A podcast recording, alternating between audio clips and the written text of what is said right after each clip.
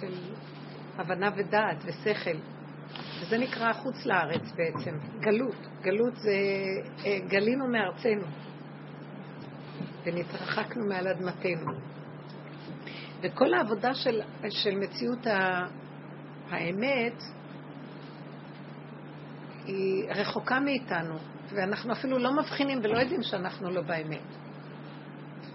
יש שכל של אמת ויש לחיות את האמת. יש לדבר על האמת ויש לחיות אמת. שתי מהלכים שונים לגמרי. ארץ ישראל זה לחיות את האמת, הבחינה של ארץ ישראל. זה שאנחנו פה בארץ ישראל זה לא אומר שאנחנו... זה כאילו אנחנו עדיין בקליפה של הגלות. עוד לא הגענו לתוכיות ולתכלית האמיתית של מה זה ארץ ישראל. אנחנו עוד כאילו במדבר, לפני הכניסה. ידוע אה, שבפרשת וישלח, שכל המפרשים שואלים, מה, מה, שול, מה יעקב אבינו שולח מלאכים? מה הוא בכלל מפחד? ולמה הוא בכלל מעורר את הפחד בכלל? למה הוא חושב על עשיו?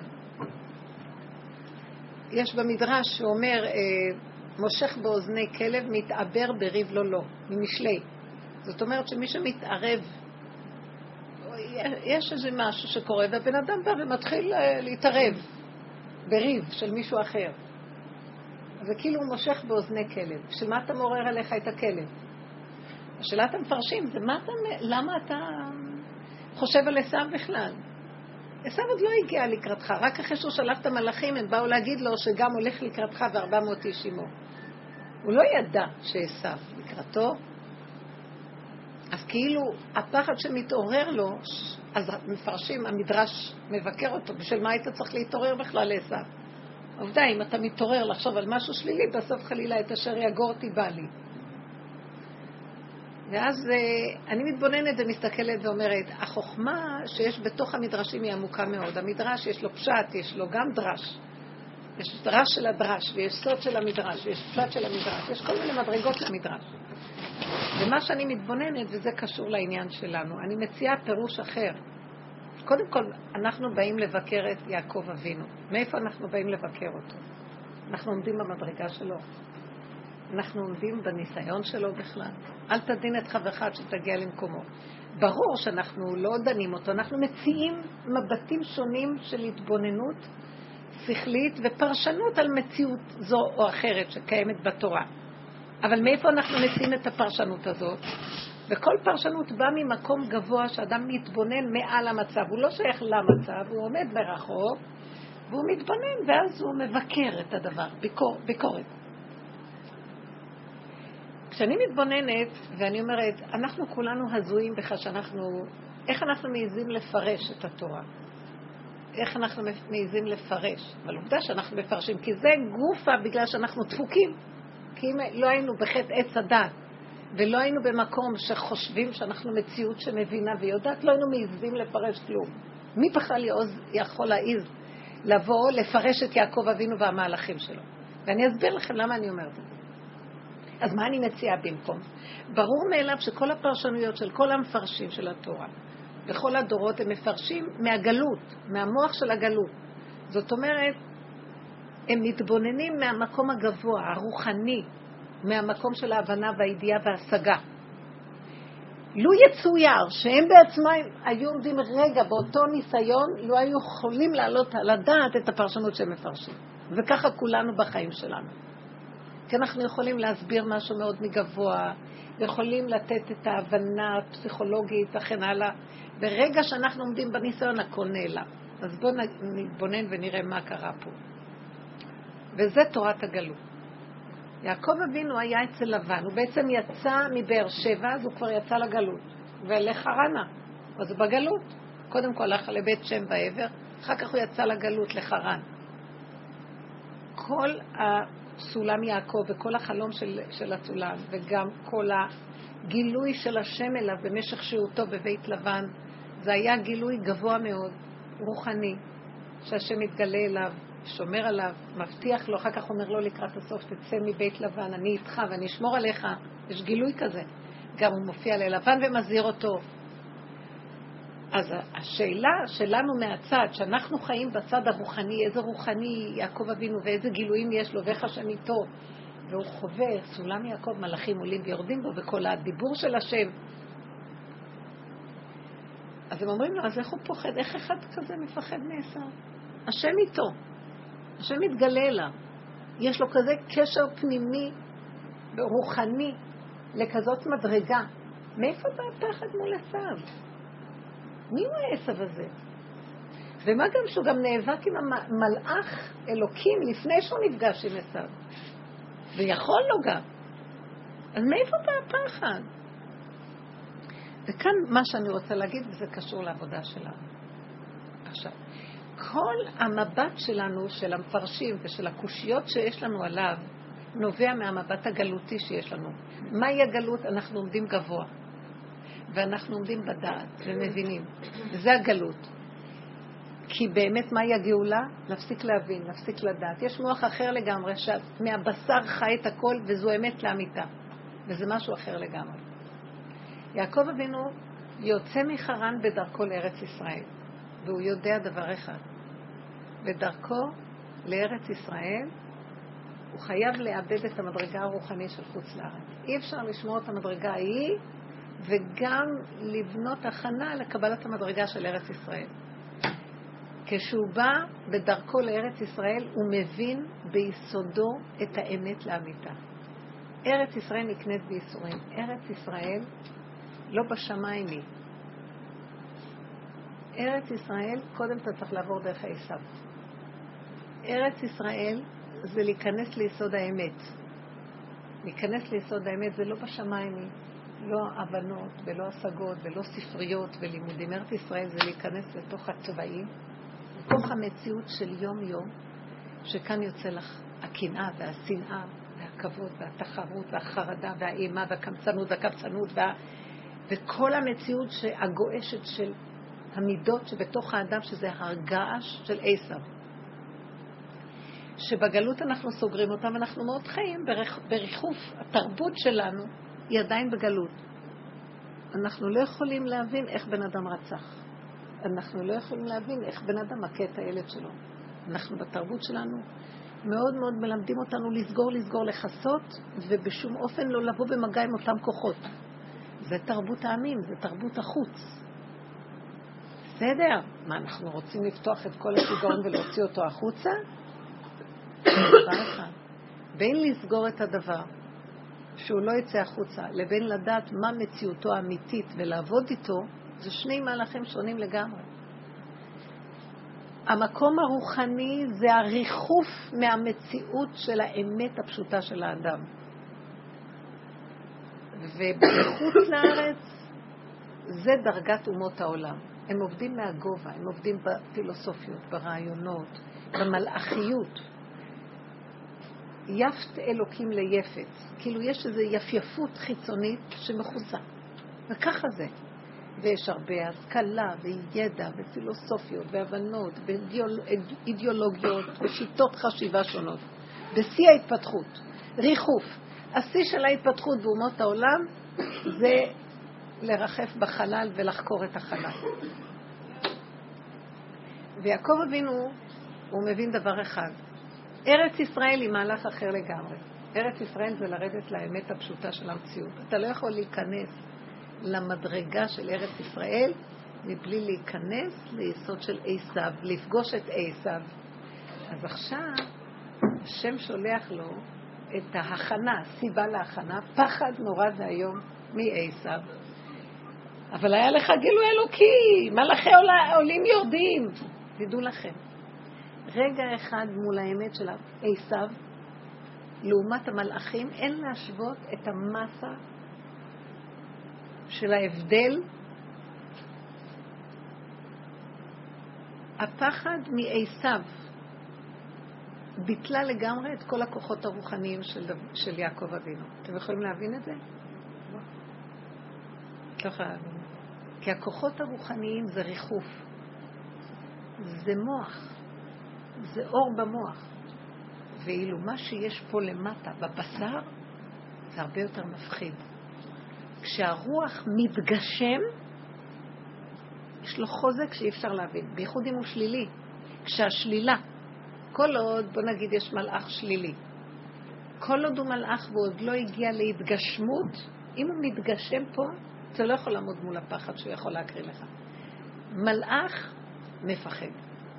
תבינו, עובדה שיעקב אבינו הצליח לנצח את המלאך. הכוח של השלילה כשהיא מתגשמת בגוף, לא יכולים לה המלאכים. או המדרגות הרוחניות של בני אדם שיש לה מדרגות רוחניות. יעקב אבינו הבין את היסוד הזה, והוא הודה באמת. הוא אמר, נכון. ויירא יעקב מאוד, וייצר לו. הוא היה בצרה נוראית, בפחד נורא. ואז הוא התחנן להשם, אלוקי אבי אברהם, אלוקי אבי יצחק. ירא אנוכי את עשיו, פן יבוא והיכני אם על בנים. תקשיב, אתה באותו לילה, לפנות בוקר, לפני שאתה פוגש את עשיו, אתה עוד נאבק עם המלאך שלו, ואתה פוחד מעשיו, וניצחת אותו. אתם יכולים להבין את הדבר הזה? המרגלים שהם היו במדבר, הם היו נקראים דור דעה, ראשי שבטי ישראל. אנשים בעלי דת שכתוב בספרים הקדושים שעד היום לא הצליח אף דור להגיע למדרגת הדת שהייתה להם. ודווקא בגלל זה אני סבורה. כשהם הגיעו לארץ ישראל וראו את כל הפלסטינאים, יושבי כנען, מה שהיו פה, הם, אלה לא היו פלסטינאים, זה דבר חדש. כן. את שבעת האומות, שבעת הקליפות, המידות רעות מתגשמות מול העיניים. החיפי, האמורי, הפריזי, היבוסי, הגרגשי, הכנעני, העמלקי, מתהלכים להם פה אימה וחרדה ופחד וחשיכה נפלה עליהם. אי אפשר להבין את הדבר הזה. קחי אחד שיושב בצווארון הלבן ויורד איפה שיש הכושי מהרלם, מת מפחד לעבור שם רגע אחד. למה יש לו כוח, יש לו הבנה, יש לו שכל, יש לו אור, יש לו כלום? התוואים, כשהיסוד של השלילה מתחבר אליהם, אין יכולת לעמוד מולם. רק השם יכול להם. ויעקב אבינו מבין את הדבר הזה. הוא אומר, למה? בוא נשאל למה. יעקב אבינו מלך על לבן. יושב בחוץ לארץ, לבן היה מכשף. ויעקב אבינו הצליח להימלט ממנו, מכל הכישופים שלו. הוא היה יכול לעשות ממנו טרפים, מיעקב. טרפים זה היו, זה היו אנשים שהוא היה מכשף אותם והם היו נהיים קטנים ואחר כך היו מתים ומתייבשים להם העצמות. זה כל מיני עבודות זרות. יעקב אבינו הצליח לנצח אותו. את עיסא הוא מפחד. למה המצב הזה? אני אגיד לכם למה. כי הנהגה של ארץ ישראל זה רק השם ואין עוד מלבדו. אף אחד לא יכול להתגבר. האדם מכיר בקטנותו, באין אוניותו, באפסיותו. ומהמקום הזה השם יכול להיות לנו למלך, והיה השם למלך על כל הארץ. כי כל האדם חושב, טוב, בכל אופן יש לי מדרגה רוחנית. בכל אופן אני יש לי השגה. אני ראיתי מראות אלוקים חיים. הוא לא יכול להיות שייך להשם. להיות שייך להשם, אלוקי הארץ. השם אלוקי ישראל פה בארץ ישראל. אדוני הארץ. אי אפשר רק על ידי הכנעה.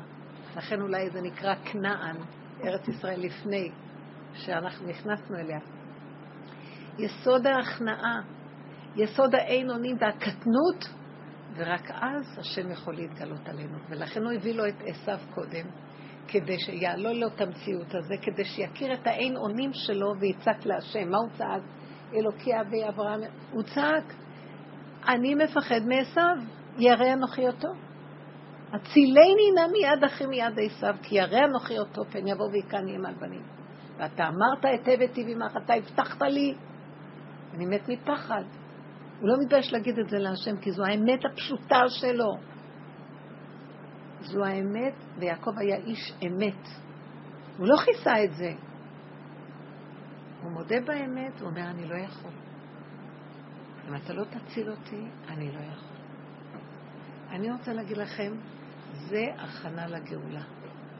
מה שיעקב אבין בפרשה הזאת מראה לנו זה איך הוא מתנהג במעבר בין ארם נהריים והממלכה של לבן לבין להיכנס לארץ ישראל, שהוא בא עכשיו דרך, מאיפה הוא בא? מארם נהריים, דרך היבוק, מעבר הירדן שם והיבוק, הוא נכנס לאזור הנגב, כאילו, אזור ים המלח, הנגב. מהמקום הזה זה אזור שעיר, ירדן, זה הרי אדום. משם הוא חייב קודם כל לפגוש את עשיו כדי שהוא ימות מפחד, כדי שיתבטלו לו החושים ורק יצעק להשם הצילו, ורק אז הוא יכול להיכנס לארץ ישראל. יש לו את המפתח להיכנס לארץ ישראל, שהוא הכנעה ושפלות שאין כדוגמתה. שהוא ישתחווה לעשיו, ואנחנו דנים אותו. אנחנו בפרשנות שלנו יושבים למעלה, מושך באוזני כלב, מתעבר בריב לא לא.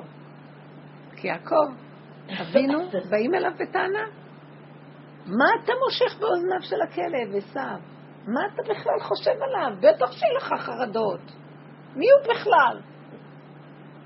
יעקב אבינו אומר להם במילים אחרות, אתם מפרשים עליי, אתם אומרים עליי, אתם צודקים, אבל האמת היא שהשם מביא לי את הפחד הזה, כי זה ההכנה לכניסה, כדי לבטל את כל הכוחות הקודמים. אין לי שכל, אין לי דעת. הוא היה בר דעת גדול מאוד. אין לי דעת, אין לי שכל, אין לי יכולות. אין לי גם השגחה פרטית, אין לי. עלה נידף מת מפחד רועד מעשיו. איפה? סולם יעקב, הבטחות, חלום. לפני כמה לילות היה לו חלום כזה גדול שהשם איתו קום, תלך, אני איתך, תיכנס בחזרה לארץ ישראל, תעזוב את לבן. כלום לא נשאר מזה. אני מסתכלת ואני מתבוננת ואומרת, זהו זה, זה הדרך שאנחנו עובדים איתה, בנות. אנחנו יורדים מהגובה כל פעם, אתם שמים לב? אולי אתם לא שמים לב שהדרך הזאת כל פעם מביאה אותנו למטה ולמטה, ולהכיר את עצמנו. פתאום הדמיונות הגדולים מי אנחנו, מה החשיבות שלנו, מה היכולות שלנו. אנחנו עומדים חסרי אונים מול כוחות מאוד גדולים שמשתוללים בתוכנו, וכל מה שחשבנו שאנחנו ואנחנו, וכל הביקורות שלנו על אחרים שהם והם והם, ואנחנו אומרים בעבודה שלנו, אל תסתכלי עליהם, הם רק המראה, תסתכלי על עצמך, תראי איך את נראית, תראי, תראי, תראי, תראי, תראי, תראי, על מה? למה אני אומרת לך את זה? למה? שתבואי ותראי, ככה אני נראית. אז החלק הראשון רוצה להתייאש, או שאני גדולה וחשובה ובעלת גאווה, או שאני כלום כזה. לא זה ולא זה. את חייבת להכיר את המציאות שלך ולהבין. אין לך לבוא בטענה לאף אחד בעולם. את אחראית לכל המציאות שלך. וגם כשאת באה, מסתכלת על עצמך, גם אין לך טענה על עצמך, כי כך הוא ברא אותנו, ואנחנו חסרי ישע, ודחקו אותנו פה לתוך מציאות עלילה, עלילה. כן, נורא עלילה. שם אותנו פה באיזה מקום שאנחנו, בשום אופן אין לבוא לשני בטענה. גם בשום אופן אין ליפול בייאוש מזה. ולבוא בטענות על עצמי, אז לא הוא, אז לא אני, אז מי? אבא זה אתה. בראת אותי כדי שאני אראה את הכלומיות שלי והחיסרון שלי, שאני ארד מהעץ הדת הזה של ויתם כאלוקים, ושאני אראה מי אני ומה אני, ואני אכנה, אוי לי כי נדמתי. סך הכל יצור נברא עלוב שמרים את הראש שלו וחושב מי הוא. הוא בכלל לא מציאות גנב, שגנב את הדמיון של מציאות, שהוא חושב שהוא קיים. עצמיות שנקראת אני. הוא צינור שדרכו עולמות עוברים.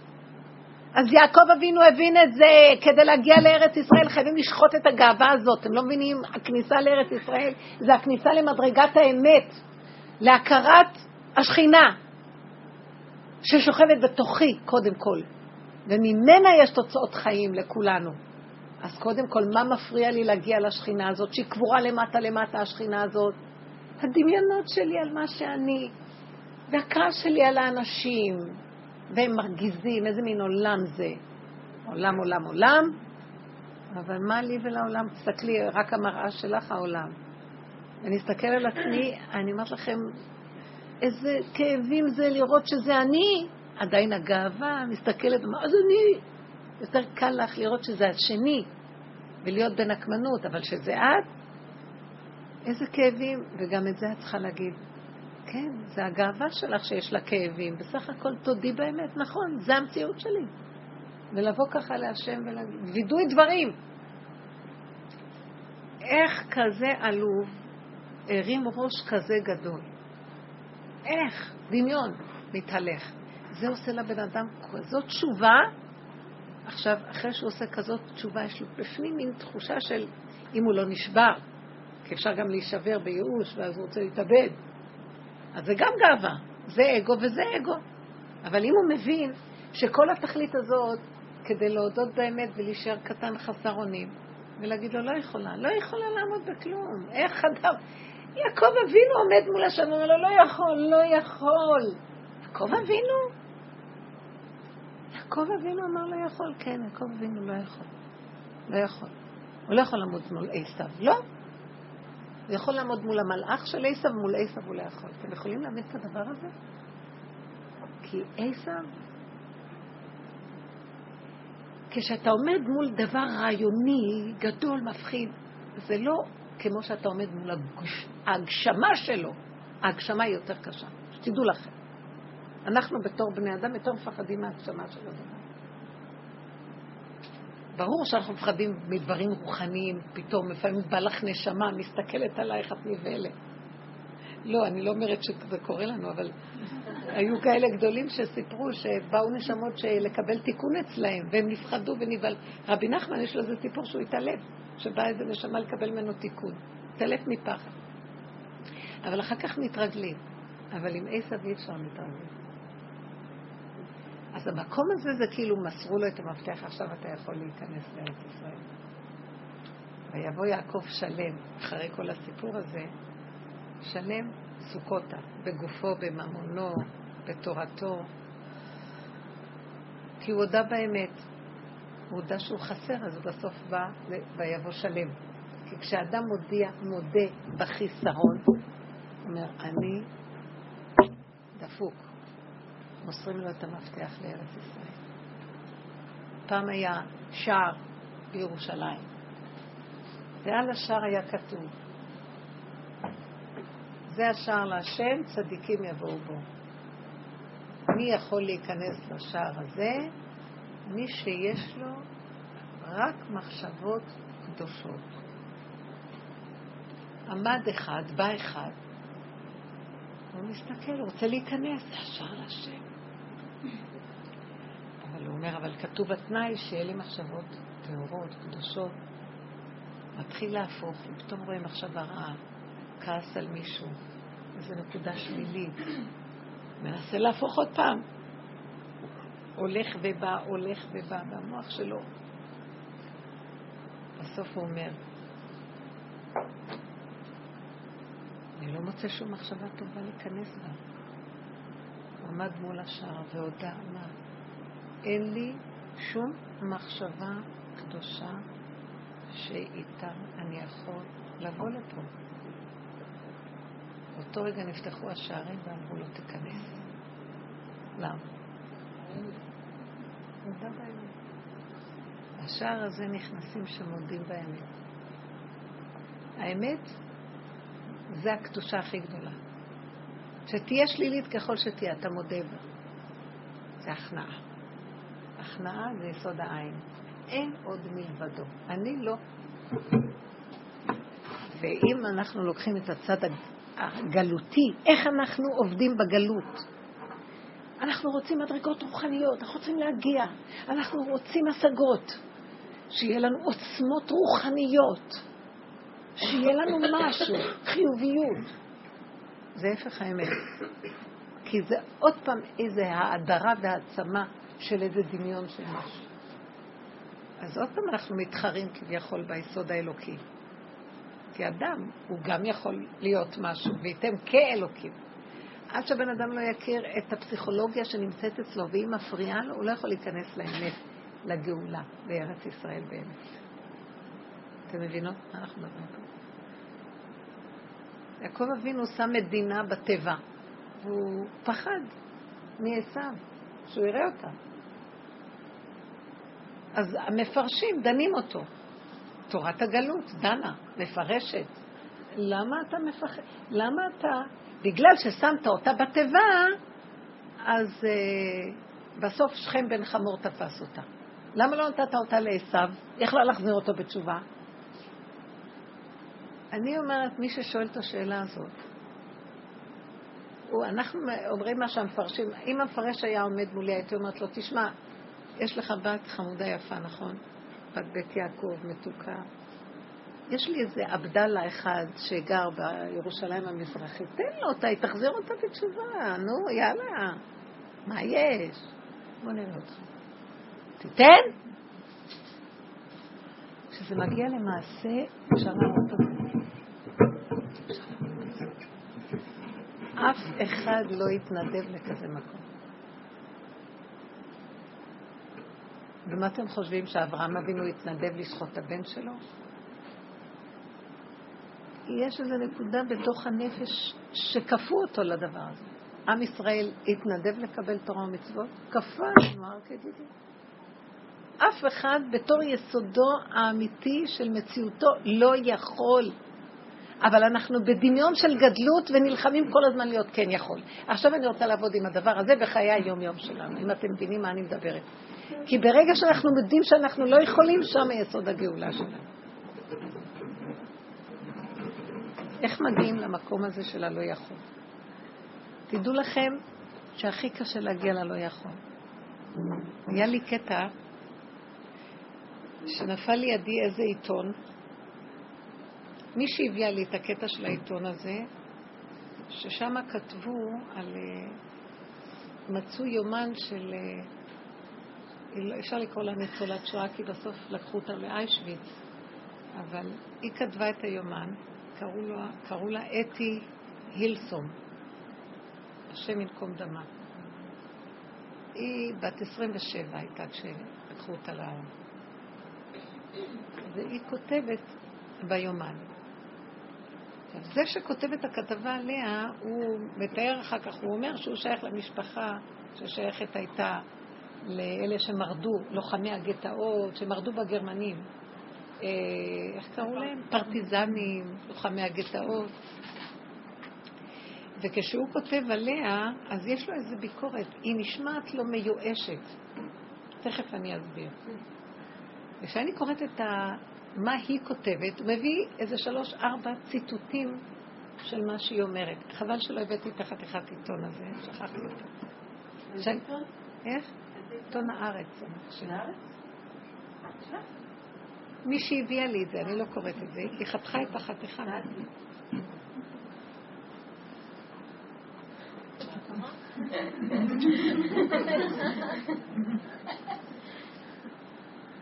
איך היא נדלקה? שום דבר לא הדליק אותה, רק זה. חמודה.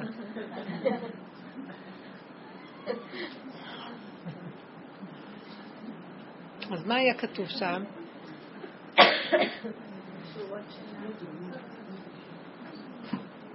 היא כותבת במילים אחרות, כי אני לא זוכרת את הלשון המדויקת.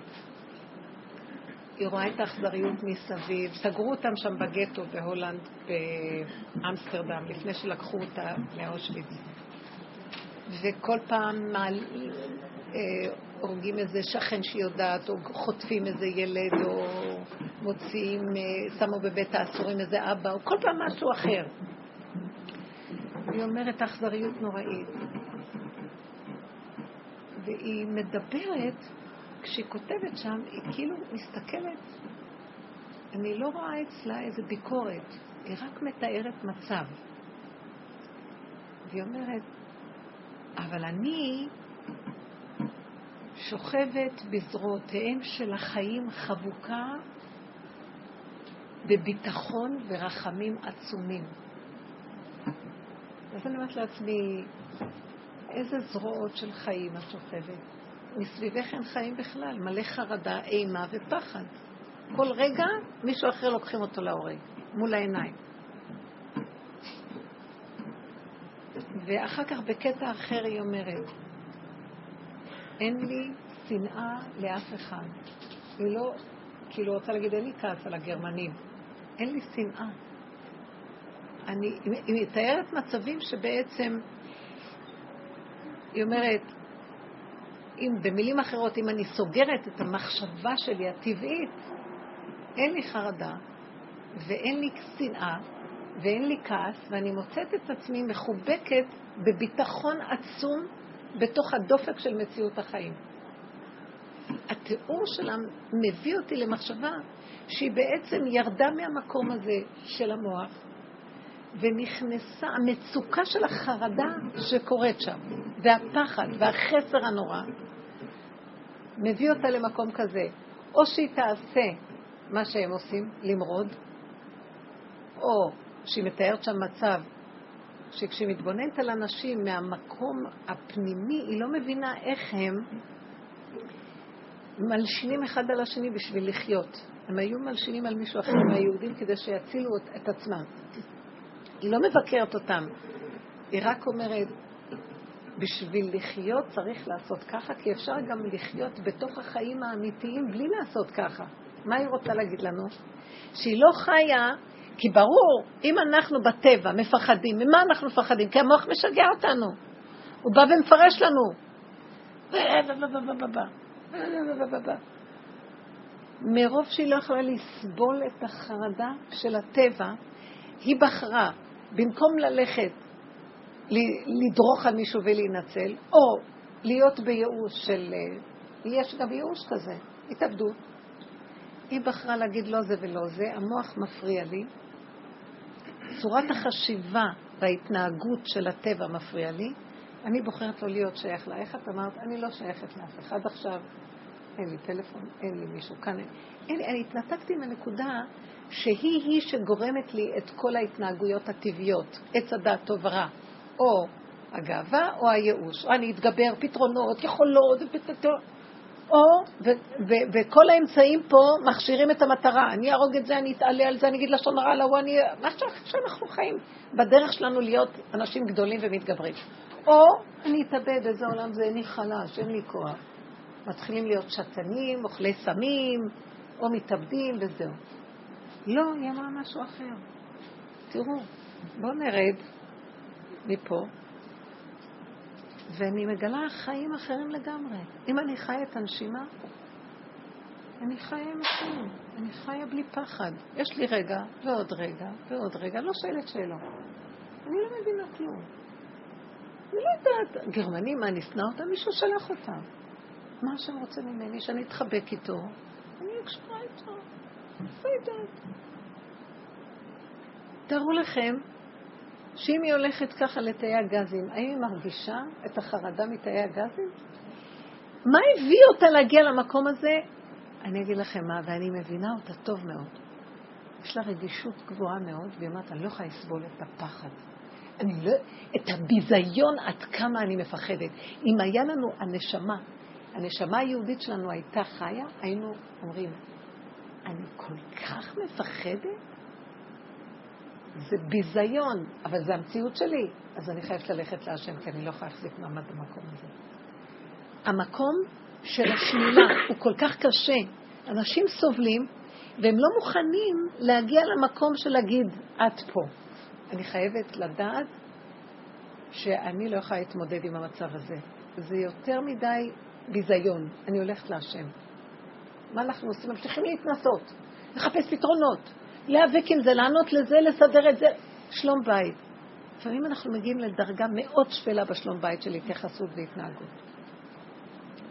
כי אנחנו לא שמים לב מדרגה לדרגה, זה מושך אותנו, אנחנו עונים לו, הוא עונה לנו, אנחנו עונים לו, הוא עונה לנו, ונפלנו למצבים מאוד לא יפים ומתנבלים. אם היינו נעצרים ואומרים, איך אני נראית, זה לא רמה. זה לא רמה. לא רמה לחיות עם בן אדם ככה. מה היית רואה? העצבים שלך, הרצון לנצח, הכעס שלך, הנקמנות. מסתכלת ורואה איזה חיה שוכבת פה? את אומרת, אה, לא. זה ביזיון צלם האלוקים. אני עוזבת, אני הולכת להשם. זה מה שעשה יעקב אבינו. איזה חרדה נפלה עליו ומסע, והוא אומר, אני, שמתגלה עליי האור האלוקי, נעלם לי כל תורת חוץ לארץ והרוחניות שלה, ועשיו מרטיט לי את כל החושים. אני הולך להשם. אני לא, אני, אין לי מדרגה, אין לי כלום. אני הולך ואומר לו, אבא, אני קטן קטן, יעקב הקטן, אני קטן, לא יכול, לא יכול. קטונתי מכל החסדים אשר עשית את עבדך, כי במקלי עברתי את הירדן. אין לי כוח לעמוד משום דבר קשה, במקלי, במה שקל לי. לא יכול, לא יכול, לא יכול. ילד קטן מבוהל בעולם הגדול הזה, לא מחזיק מעמד. אתם יודעים שרק לרגע הזה השם מחכה שאנחנו נתוודה את האמת שהייתה לנו מגן עדן, שאכלנו מעץ הדת, אנחנו מנופחים. ובמקום הזה שאנחנו יודעים באמת, הוא אומר לנו, קחו את המפתח, בואו. הארץ שלכם. רק אנשים כאלה יכולים להיכנס לארץ ישראל, כי הם מרשים להשם להתגלות בתוכם. הם מרשים לתת לו מקום להנהיג אותם, כי הם מודים שהם לא יכולים. ואז מתגלה בתוכם שכינה, והשכינה מנהיגה. אז כשבא עשיו, שכינה הייתה בתוך יעקב, ועשיו נשבר לו הרשע. יעקב אבינו כבר לא השתחווה לעשיו, הוא השתחווה לשכינה שהייתה בתוכו.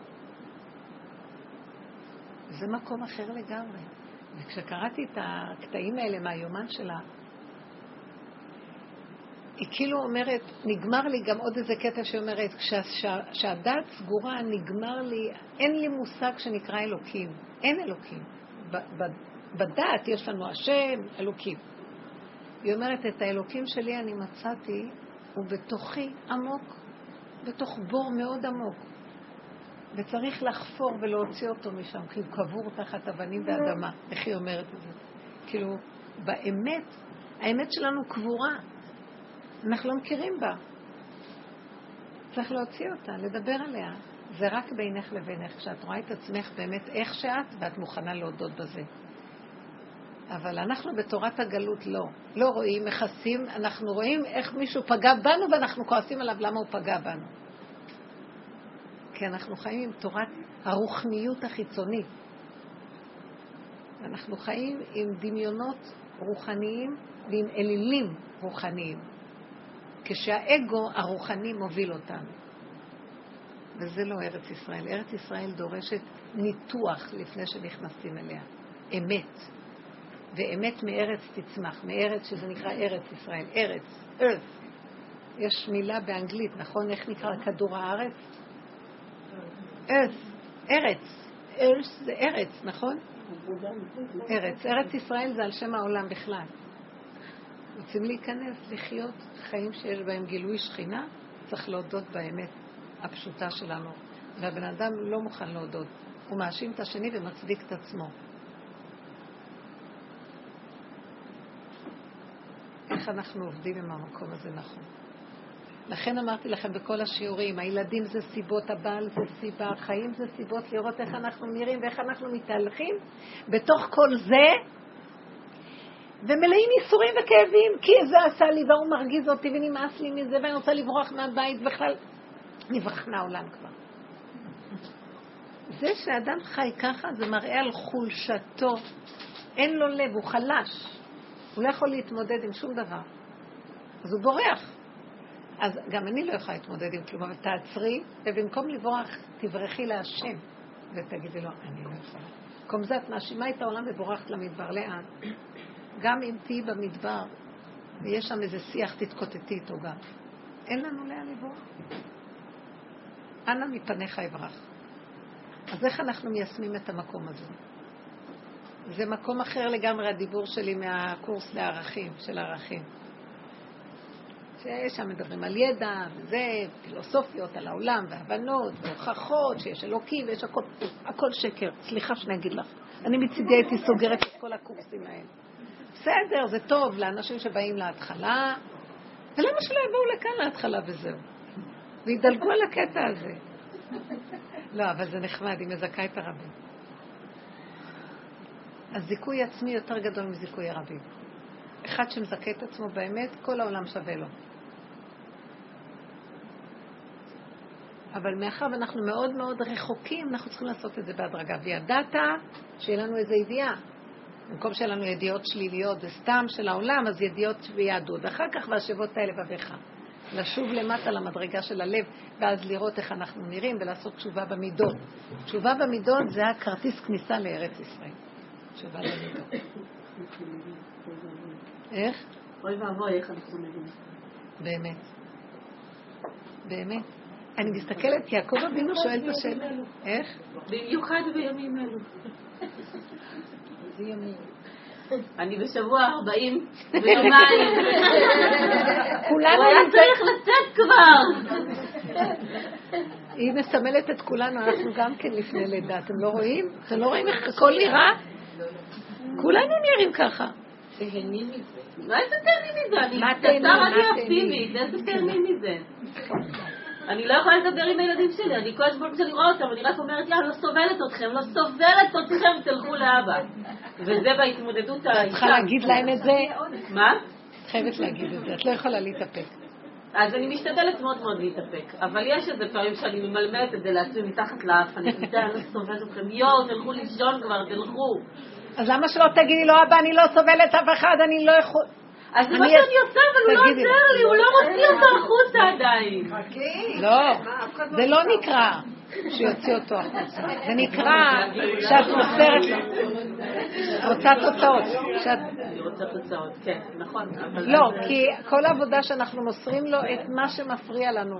לא נמסור לו, מפריע לי עכשיו זה שהוא פה לוחץ עליי. לא, מפריע לי הקוצר רוח, מפריע לי המהלך הזה. אני מבקשת לך, ריבונו שלום, רגע אחד שאתה נכנס, נהיה רגיעות ושקט, מה אכפת לי מתי זה יצא או מתי ייכנס. זה עניין של רגע שהוא לוקח ממני את הסערה הטבעית, ויש סערה טבעית הורמונלית בגוף עכשיו, ודאי.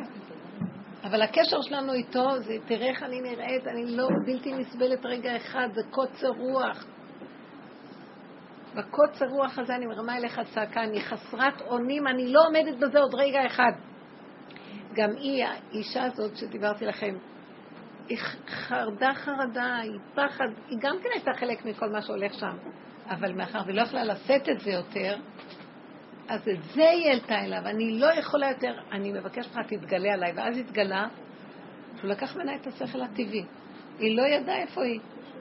היא לא ידעה מי הם הגרמנים, לא ידעה הכוונה ידיעה של חושית, של, של ביקורת, של כעס. כל החושים נתלו ממנה, הייתה בשקט נפשי מאוד גדול. זה מה שאנחנו רוצים להגיע. את רוצה להגיע ללידה בשקט, בשקט נפשי.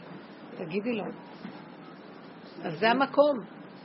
אני ראיתי, היה לי גם כן, כל השבועות האלה לאחרונה, ממש הניסיונות מאוד קשים. אני גם כן ממש לפני לידה.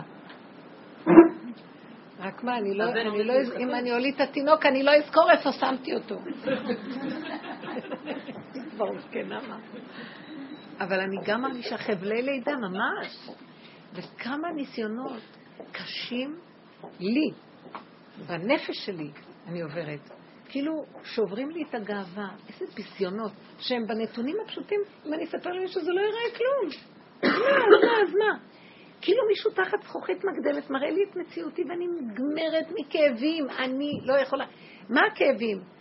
שיש לי כוח בתוכי שמבקר את המציאות שלי. זה מין עמלק שמבקר את המציאות של הגאווה. אתם מבינים? משהו כזה שמבקר. שכל שרואה את מציאותו ומת מכאבים איך הוא נראה. שכל על שכל. ואני מתה מכאבים, אמרתי לו, ריבונו שלם, עוד רגע אחד, השכל הזה, זה כמו מחשבות כפייתיות, מאוד קשות, ואני יודעת שאני עסוקה עם הרבה אנשים שמספרים לי המון מצבים, ואני ממש הרגשתי איך שהכל עולה עליי, ואמרתי לו, עוד רגע אחד כזה, אנחנו, אנחנו אני, אני תמיד מתפללת בשם כל כנסת ישראל. היה אומר, אה, רבי פנחס מקוריץ, זצ"ל היה אומר, שאם יהודי מתפלל והוא לא מקשר את תפילתו לכלל ישראל, כי מה שהוא מרגיש, אז הוא יכול לעזור להרבה אנשים דרך זה. אה, נר אחד, נר למאה, אחד מתפלל, כולם... אז זה לא נקרא תפילה, כאילו. ואז אני אומרת, אנחנו לא יכולים לעמוד בזה כבר, ריבונו שלמה. אני מרגישה משהו עוברת, ממש. והרגשתי כמו בשואה. סליחה, אני... רב אושר היה אומר, אנחנו עברנו את השואה בגוף, ולקראת הסוף תהיה שואה בנפש. יעקב אבינו אומר, עשו אומר לו, בוא איתי לשעיר. בוא, אני אסדר לך מקום. אז הוא אומר לו, לא, לא, לא, יש לי ילדים קטנים, אני אלך לאט. עד אבוא אל אדוני שעיר. אני אתהלך לאיתי עד שאני אבוא אליך לשעיר. ולא מצינו שהוא הלך אליו לשעיר אף פעם. אבל חז"ל אמרו שלעתיד לבוא, עד אבוא, לעתיד לבוא אליך אני אבוא. אנחנו עכשיו הולכים לעשר. עכשיו, אנחנו יורדים למצבים הכי נמוכים בתוך מציאות האנושות שלנו, ויש המון לחצים והמון פחדים וחרדות לאנשים. וסערות נפש, וקוצר רוח, אין לנו כוח להכיל את המהלך הפסיכולוגי הנורא שבנינו פה. כאילו איזו גדלות, כאשר אנחנו כאלה קטנים ולא יכולים לשאת את כל הדמיונות שבנינו לנו בתים מדי גדולים. שמנו את עצמנו עם צרכים גדולים ואין לנו יכולות להכיל את הצרכים האלה. אין לנו כוח לפרנס את כל מה שאנחנו רוצים. אנחנו בתרבות קשה. הגעתי למקום שאמרתי, עוד רגע אחת אני משתגעת. אני לא יודעת מה, איך להמשיך לחיות ככה, כי זה קשה, קשה, קשה. התחושה הפנימית של הלחץ והכאבים האיומים שחותכים לי את הגאווה. ואז השם נתן לי מחשבה, פתח, משהו שהציל אותי. הוא אמר לי, אחר כך באה אליי הכתבה הזאת, אמר לי, תהיי אבן, אבן מה עשו הבונים הייתה לראש פינה. מה שאף אחד לא רוצה. מה, אני אבן? תעשי את עצמכם, אין לך... המוח משגע אותך. סגרי אותו, סגרי אותו. תחי, את רואה אבן? אבן. אה, אבן זה טוב. עץ, עץ זה מצוין. עמוד, עמוד, ראיתי עמוד, איך, איך נהניתי לראות את העמוד. אמרתי, אני עמוד, אני עמוד. מרוב הכאבים, הבנתי אותה. איזה שקט נפשי נהיה לי. זה לא דבר שקל לדבר עליו וכאילו הוא נהיה לי. אמרתי אבן, נהייתי אבן. האיסורים הרגו אותי, אני לא יכולה להסביר לכם, אתן חברות שלי, ואני מתארת לכם מצב נפשי. מזל שהשם חנן אותי במוח חזק, אז ממש לא השתגעתי, אבל זה כל כך סף נמוך. ואני הסתכלתי ואמרתי, אני לא יכולה לעמוד בזה, לא יכולה. זה למות. אני לא עומדת מול המטח של היריות שלו. עמלק יושב שם, וכלם וקיר אותי, תראי איך נראה, תראי, תראי, תראי, הורג אותי, הגאווה שלי לא יכלה להכיל את זה. ואז ראיתי, לאן אני אברח? אבן. היא מתארת שם גם איזה מקום כזה שהיא אומרת, אין לי לאן לברוח, רק לדגן הדומם, לדגן שצומח פה. לא, לדגן הצומח. הוא שקט. את יכולה לתת דוגמה לאיזושהי סיטואציה? אה, לאבן הפשוטה, היא אומרת. לעץ. אתם מבינים מה קרה לה? החליטה שהיא עוזבת את המחשבה, כי המחשבה שיגעה אותה, הרגה אותה. היא הבינה שזה המחשבות שלה, ותגידו, אנשים שעברו את השואה, זה כל כך קל לנו להגיד, היא תפסה את הפינה, איך להימלט. מה אכפת להם היא תלך לתאי גזים או תישאר בחיים? כי היא כבר חיה בפנים עטופה, בלי שום דאגה מכלום. הבנתם מה אני מדברת עכשיו? היא מצאה איזה מקום בתוך הנפש שקט, ובאמת שאמרתי, אבן, מה עשו הבונים? דמיינתי לי אבן כל אותו יום, כל השבוע שעבר. כל הזמן דמיינתי שאני בתוך אבן, אין שכל, אין מוח, אבן. איזה מתיקות, איזה שקט. אני בתוך אבן, כמו עובר, בתוך הרחם, בתוך אבן. לא מבינה, לא יודעת, לא שומעת, לא יכולה להכיל טיפה של סבל שהמוח פתוח. והרגשתי, באותו רגע אמרתי לעצמי, וואו, יש רגיעות? מי צריך גן עדן? עולם הבא. אין יותר מתוק מהרגע הזה, יותר מגן עדן ועולם הבא. מרוב הסבל של, ה... של המחשבות, ראיתי איזה מתיקות יש בשקט ובשלווה וברגיעות. איזה גיהנום אנחנו חיים בכלל. מי צריך את זה? וכשקראתי, אחר כך הביאו לי את הכתבה, ישר ראיתי שהייתה במקום הזה. היא לא מצאה דרך איך להימלט מהסבל הנורא, רק לחק של השכינה הקדושה, של העובריות, שאני קטן ולא יכול להכיל את המהלך הזה. לא אמות כי אחיה. עכשיו, גם אם קחו אותה לתאי הגזים, היא חיה. לא אכפת לה, תלך רגע אחד, נגמר לה. אין לה תודעה שאומרת לה גזים, זה פחד, אני אמות. מה ההבדל? היא כבר חוותה את המוות של המוח, המוח ממית. מה אתם חושבים? המחשבה של המוח הורגת את הבן אדם. נכון שהבטן לוחצת ויש הורמונים והכול, אבל מה שהמוח עושה מזה, אני לא יכולה לסבול אתכם, תעופו מהעיניים. אתם מבינים מה קורה פה? זה לא רק הם, אבל זה גם בעלי. זה גם אמא שלי ואחותי וגיסתי וחמותי וכל מי שמדבר איתי, בעצם. תראי, היא יושבת פה לבד, שמתם לב? היום אני בבידוד. אוי למי שיעז לשבת קרוב. ואני אמר לי שאני קורנת, אז אמרתי לו, בטח קורנת, אני פצצה רדיואקטיבית. וככה אני מרגישה, כמו איזה פצצה שעוד שנייה עומדת להתפוצץ על כל העולם. נכון. ממש ככה, אני לא יכולה לחיות עם זה, כאילו, אני כל הזמן... אז למה? תכווני את זה בשביל כלל ישראל, תעשי טובה. לפחות... תגידי, ריבונו שלום, כל עם ישראל נראה במצב הזה, אנחנו לא מודים בכן, אין לנו תודעה על עצמנו כל כך מפותחת. אם היה לנו פנס על עצמנו, היינו רואים כולנו כמו שהיא. עוד רגע הרגשה שמשהו הולך להתפוצץ. אתם לא מתארים לעצמכם איך שאנחנו עומדים על, אנחנו עומדים על משהו של הר געש בוער עכשיו. ואם היינו מבינים את זה, הייתה יוצאת לנו צעקה של גאולה מאוד גדולה, אבל אנחנו, מה עושה? מכסים, חבויים, ישנים, תרדמת, כובד, המשקל. הכבידות של, של, של, איך, איך נקרא? כוח הכבידה. אז תכווני, תצעקי, תגידי לו, כמה אפשר לסבול? תוליד את הגאולה הזאת כבר. באמת, תפילה של עם ישראל מרגע אחד של כאב פרטי לכלל ישראל, ככה אנחנו צריכים לעבוד. כי נדמה לנו שאנחנו נפרדים. כאן, כל אחד זה כאן איזה חלק קטן מתוך דבר אחד גדול. כל ישראל מאוחדים. זה לא רעיון מה שאני אומרת, זו אמת. אין לאף אחד כאן שום מעלה אם הוא לבד, כלום. אף אחד לא יכול כלום אם הוא לבד. זה וזה וזה, והצטרפות. היית יכולה לעזור לכולנו אם היית משתמשת במצב הפיזי הנורא הזה עכשיו. אני עוד במצב הפיזי הזה, הוא לא נגמר. בסדר, אבל לא תכווני, תכווני, במקום על הילדים ובמקום על הכול. מתי? לא ייגמר מה? בשנתיים. ולמה? ככה זה נראה לך. כן, נכון. ככה זה נראה, ככה זה מרגיש. ומתי הוא נגמר כשאת גומרת פה את המחשבה? אבל אני יודעת את זה, וזה בכל זאת כאילו, תקשיבי, לא שלא ניסיתי לצעוק אליו, באמת, אני כאילו, אני מבינה... לא, ממקום כללי התכוונתי. כן, אבל אני מבינה שכאילו אין לי דרך, כי אני מנסה כאילו להתאפק ולשלוט בעצמי, ואני לא מצליחה. אני באמת לא מצליחה. אז אני כאילו, הרבה מאוד בשיחות איתו של כאילו, די, אני לא יכולה יותר, אני לא מסוגלת. וכאילו... נכון, אני לא מסוגלת להתאפק, אני לא מסוגלת להחזיק מעמד במקום הזה. אני בסכנה שאני אשפריץ החוצה את הרדיואקטיביות הרעילה הזאת.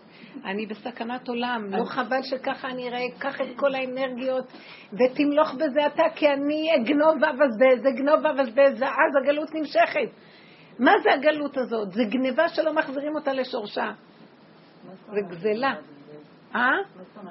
כל האנרגיות האלה. אני מוציאה את זה לילדים, מחטיפה לזה, צועקת על זה, רבה עם זה. לא להחטיף לאף אחד שזה צעד קדימה.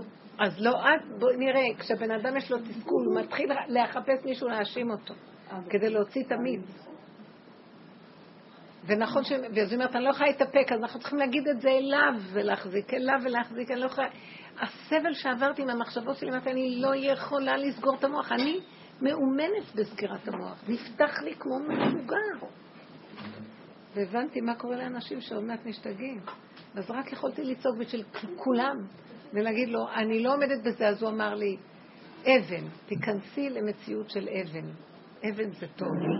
אבן זה אותיות עין, רק חסר הבית. במקום היוד, א', נ' והבית. תיכנסי לבית, ואחר כך תתחילי להיות עין. מתוך זה תהיי עין. קודם תקבצי פנימה.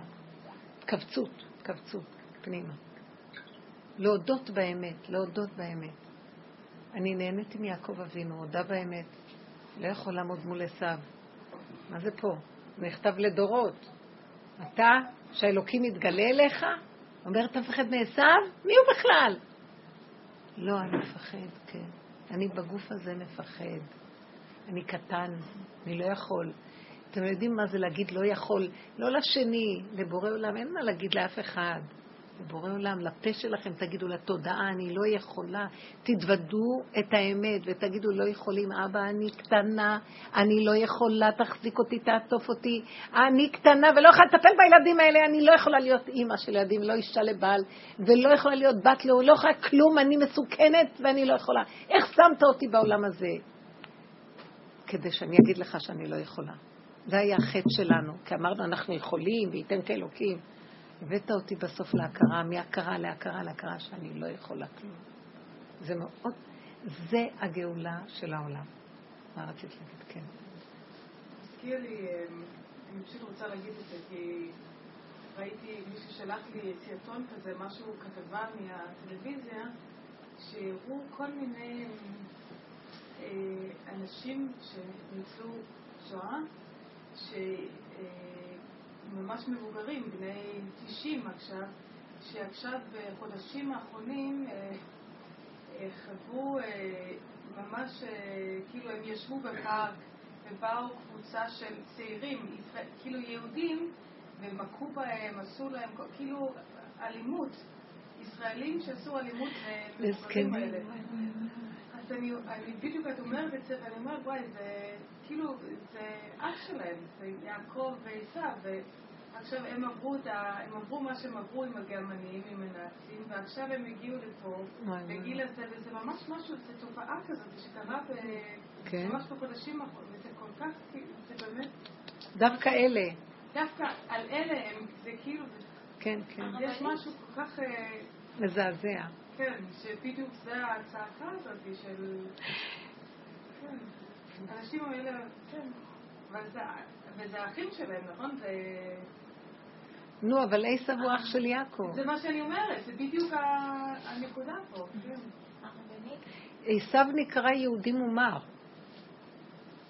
במסכת סנהדרין קוראים לו בגמרא יהודי, הוא היה הבן של יצחק, אבל הוא היה מומר. מה זה מומר? יהודי שמרד ביהדותו, זה נקרא יהודי מומר. הדברים שהיא אמרה פתאום גרמו לי לחשוב שאולי הניצול שואה, אולי הוא, הוא כל הזמן חי... מדומיין. במחשבות שתוקפים אותו, ואז הוא נותן לעצמו איזושהי מציאות כזאת, כאילו זה לא נגמר. ואז יכול להיות שהוא מושך את המציאות גם. הכל יכול להיות, כי זה בטבע, הם לא מעלים את זה להשם. ואני מדברת על מקום של להעלות את זה. השואה הייתה סיבה שדרכה השם רצה להתגלות לעם ישראל. ואם אנחנו מחוברים לסיבה, זה לא חשוב כלום. אני רוצה להגיד לכם, נגמר, כשמחוברים עם הסיבה להשם נגמר הסבל. הסבל זה כשיש מוח פתוח, והוא מתחיל להתנדנד לשני מהלכים. זה עושה את הסבל. כשאת מכווננת לדבר אחד, נגמר הסבל. תבינו מה אני מדברת? שימו לב בחיים, הילד עשה לי ככה, זה עשה לי ככה. לי, לא, מאוד יפה את אמרת, אין לי זה, אין לי זה, אין לי זה, אין לי זה. עכשיו אני פה, נקודה. הכוונון ל, ליחידה, אין יותר, אין עוד מלבדו. זה דבר שאנחנו צריכים להביא את עצמנו להכרה. אנחנו לא מעריכים את הסבל שלנו בחיים. אתם יודעים, אנחנו סובלים המון ולא יודעים לתת ערך. ראיתי, מה? היו לי מחשבות, לא יכולתי לסבול אותם. אנשים סובלים, מה אני לא אגיד לכם? אני לא יכולה לסבול. יש לי ערך לסבל שלי. לא יכולה לסבול רגע. אם בעלי יכין לי קפה,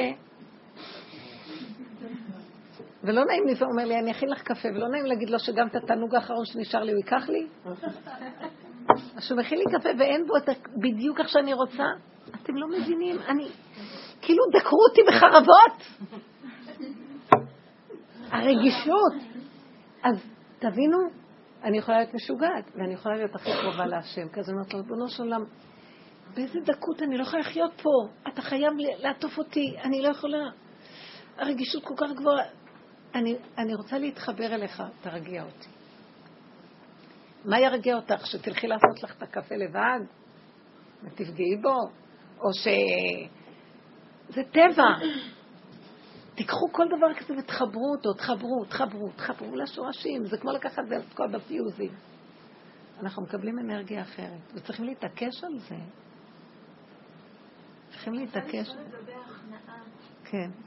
ההכנעה הפנימית הזאת של איך את יכולה ליישם את זה מול החברה שכל הזמן טובעת ממך ורוצה... נורא קשה. אז אתה נכנע מול השם?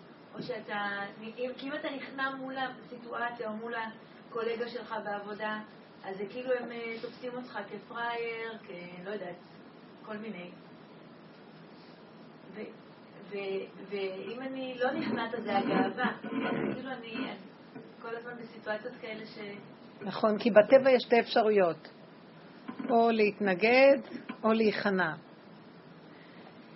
אני מדברת, וזה נורא קשה בעבודה הזאת, כי העבודה הזאת, אני כאילו מדברת לקהל ושכלי, ואני מדברת בעצם על מצב נפשי.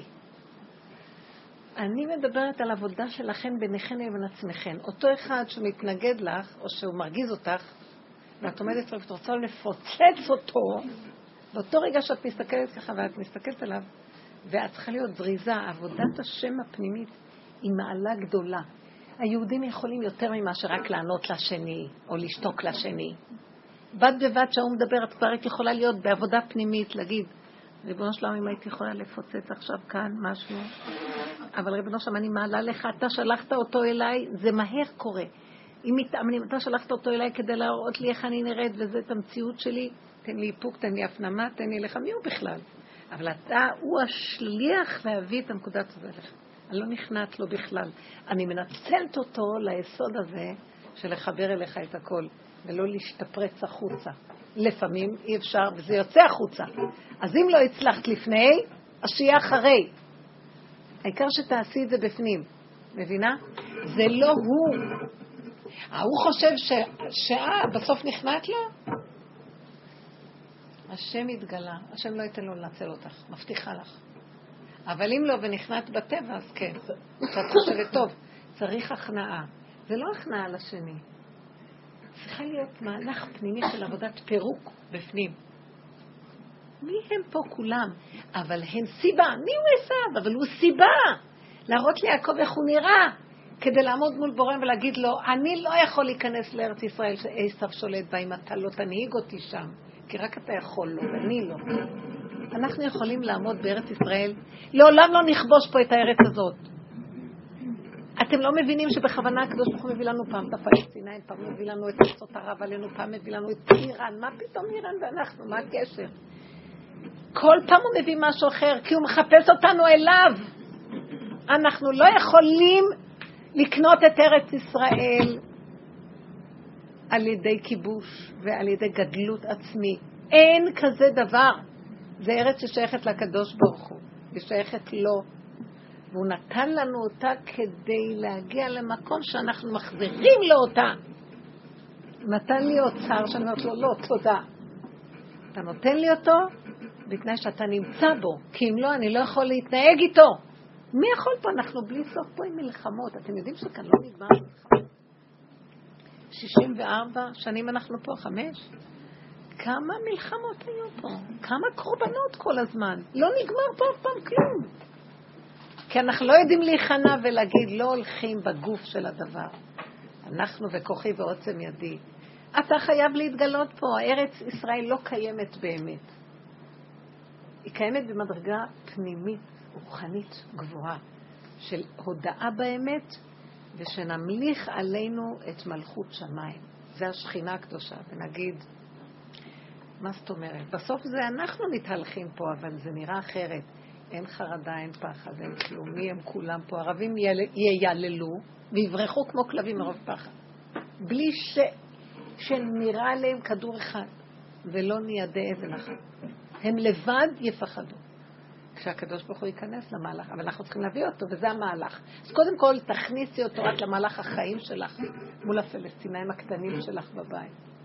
ומול כל המהלך הזה של אבו מאזן הבעל, אבו, בעל.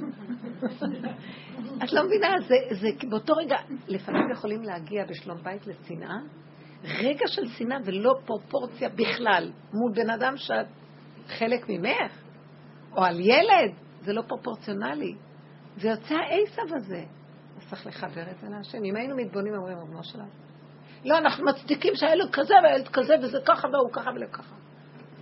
ההצדקה הזאת לא נותנת לנו להגיע לבורא עולם. אין להצדיק, יש להודות באמת. יש הבדל בין להצדיק מה שלהודות. אתם מבינות מה אני אומרת? להצדיק זה כל הזמן לתרץ, לחפש פתרונות, לתרץ למה, להסביר, ולא נעים, וכן, אני לא... מול השני, לתרץ ולהצדיק זה מול הטבע. אבל להודות באמת זה מולך, מול עצמך, הנתונים שלך והדיבור שלך. זה הבחינה של התודעה של בורא עולם. זה נקרא מול השם. אז אם את תעבדי ותעלי הלאה את הנקודה, את, אל, אל תתני תשובה. בן אדם מרגיז אותך, תלכי רגע לכיסא שלך, לשולחן שלך, ותדברי עם השם. תגידי לו, מה, אני אכנע מולו? הוא ינצל אותי. אני, אני נכנעת מולך, מה אתה רוצה ממני, רבנו שלנו? לפעמים הקדוש ברוך הוא לא רוצה שתיכנעי. אתם יודעים מה הוא עושה לך? לפעמים בשלב הראשון הוא מביא אותנו להיכנע אליו, והוא עושה לנו ניסים וזה, והתורה השני, ממש מתהפך. ולפעמים השם לא רוצה שתיכני, הוא רוצה שיצא לך כל השפריץ על השני.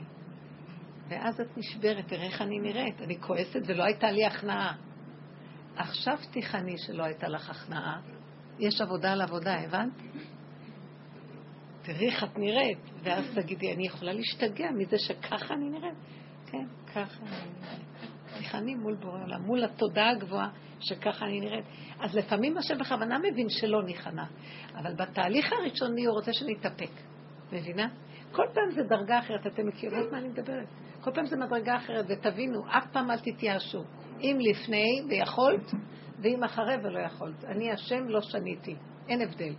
אם את מחזיקה שזה הכל אליו יתברך. הבנתם? תחזיקו את העבודה עם התודעה שאת עושה את זה מול בו. כאילו יש מולך איזה דמות ואת כל הזמן מעבירה לה. השלישי, השלישי הוא היה רק האמצעי להעביר. ככה אנחנו צריכים לעבוד בתוך הנפש. אם היינו חיים ככה, היה נוצר לנו. משם כל הגדולים דיברו. מאיפה הם דיברו עם השם? מי זה השם? השם אלוקיכם. נו, כתוב בהרבה מקומות, השם, כי הוא אלוקיך. נו, וכתוב בפרשת ניצבים כתוב, למה אלוקיך? עשית אותו האלוקים שלך. אתה עושה אותו שייך לך. אתם מבינים? האלוקים הוא קיים. כל אחד בא עושה ממנו פרטי שלו, לפי הכלים שלו והיכול. משה רבנו היה לו אלוקים שלו, במדרגה אחרת מה שאני יכולה לעשות לעצמי. ש... כל אחד מדרגתו. האלוקות זה אור שאת תקחי ותעשי ממנה לפי הכלים שלך, אבל תעשי ממנה, ואינו דומה זה לזה. אלוקי אברהם, אלוקי יצחק, אלוקי יעקב, זה לפי הכלים, וגם לך, אלוקי דינה ואלוקי שולה. מה, כל אחד במקום שלו. וככה הוא רוצה שנעבוד אותו. אז תקחי ותעבדי עם זה. ברגע כזה של צעקה, אז אה, כאילו, אפילו משהו, נגיד, אה, אתה מנסה להרדים מלא זמן תינוק שלא נרדם, ואתה צועק וואי, זה מרגיז, נורא. אני לא יכולה, כאילו, אז מה שם, אני לא מבינה כאילו אם עצם הצעקה אמורה לשחרר את זה, שפשוט אתה מקבל את זה שככה זה, וכבר זה לא משנה אם הוא ירדם או לא ירדם, או שהצעקה, אם זו צעקה אמיתית, כי כן. השם ירדים אותו. הרגע של התסכול הגדול. כן. הרגע של התסכול הגדול מהמצב הזה, שאת רוצה להרדים אותו, הוא לא נרדם. אם יש לך זמן להתבונן קצת. למה את מתוסכלת כל כך? אז תראי את, ה, תראי את הכפייתיות, כפייתיות, את, אנחנו חולים כפייתיים. אני חייבת שהוא שמה את צריכה להרדים אותו בכלל? למה אימא צריכה להרדים מישהו? למה אימא צריכה להאכיל מישהו? אלא אם כן אין לו ידיים לאכול לבד. למה, רגע, למה אימא צריכה להרדים תינוק? תינוק נרדם לבד, זו פעולה פסיבית מאוד פשוטה, נכון? עייפות מרדימה את הבן אדם, גם תינוק. אבל הרגלנו אותו שאנחנו מרדימים אותו. אתם מבינים מה אנחנו, מה אנחנו עושים? אנחנו מנענעים אותו. אז הוא מתרגל, עכשיו מחר לא תנענעי אותו, לא ירדם עד שלא תנענעי אותו. הרבה פעמים תשימי, או שאת חרדה וכל רגע קמה לראות מה איתו. אז בוא, זה רפלקס מותנה, גם הוא מתייחס באותו יחס. מה שאני רוצה, מה שאני רוצה להגיד, שברגע שפונים לקדוש ברוך הוא, כבר השקט נמצא אצלך, אצלי. ברגע שאני פונה לקדוש ברוך הוא, השקט כבר קיים אצלי, וכאשר השקט קיים אצלי, זה עובר לילד. ואז גם הוא נרגע.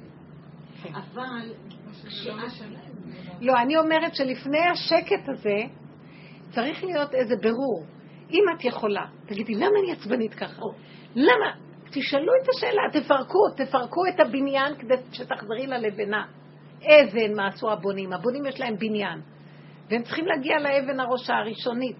והם לא יכולים, לה... כי שם נמצאת הישועה. סוף פסוק.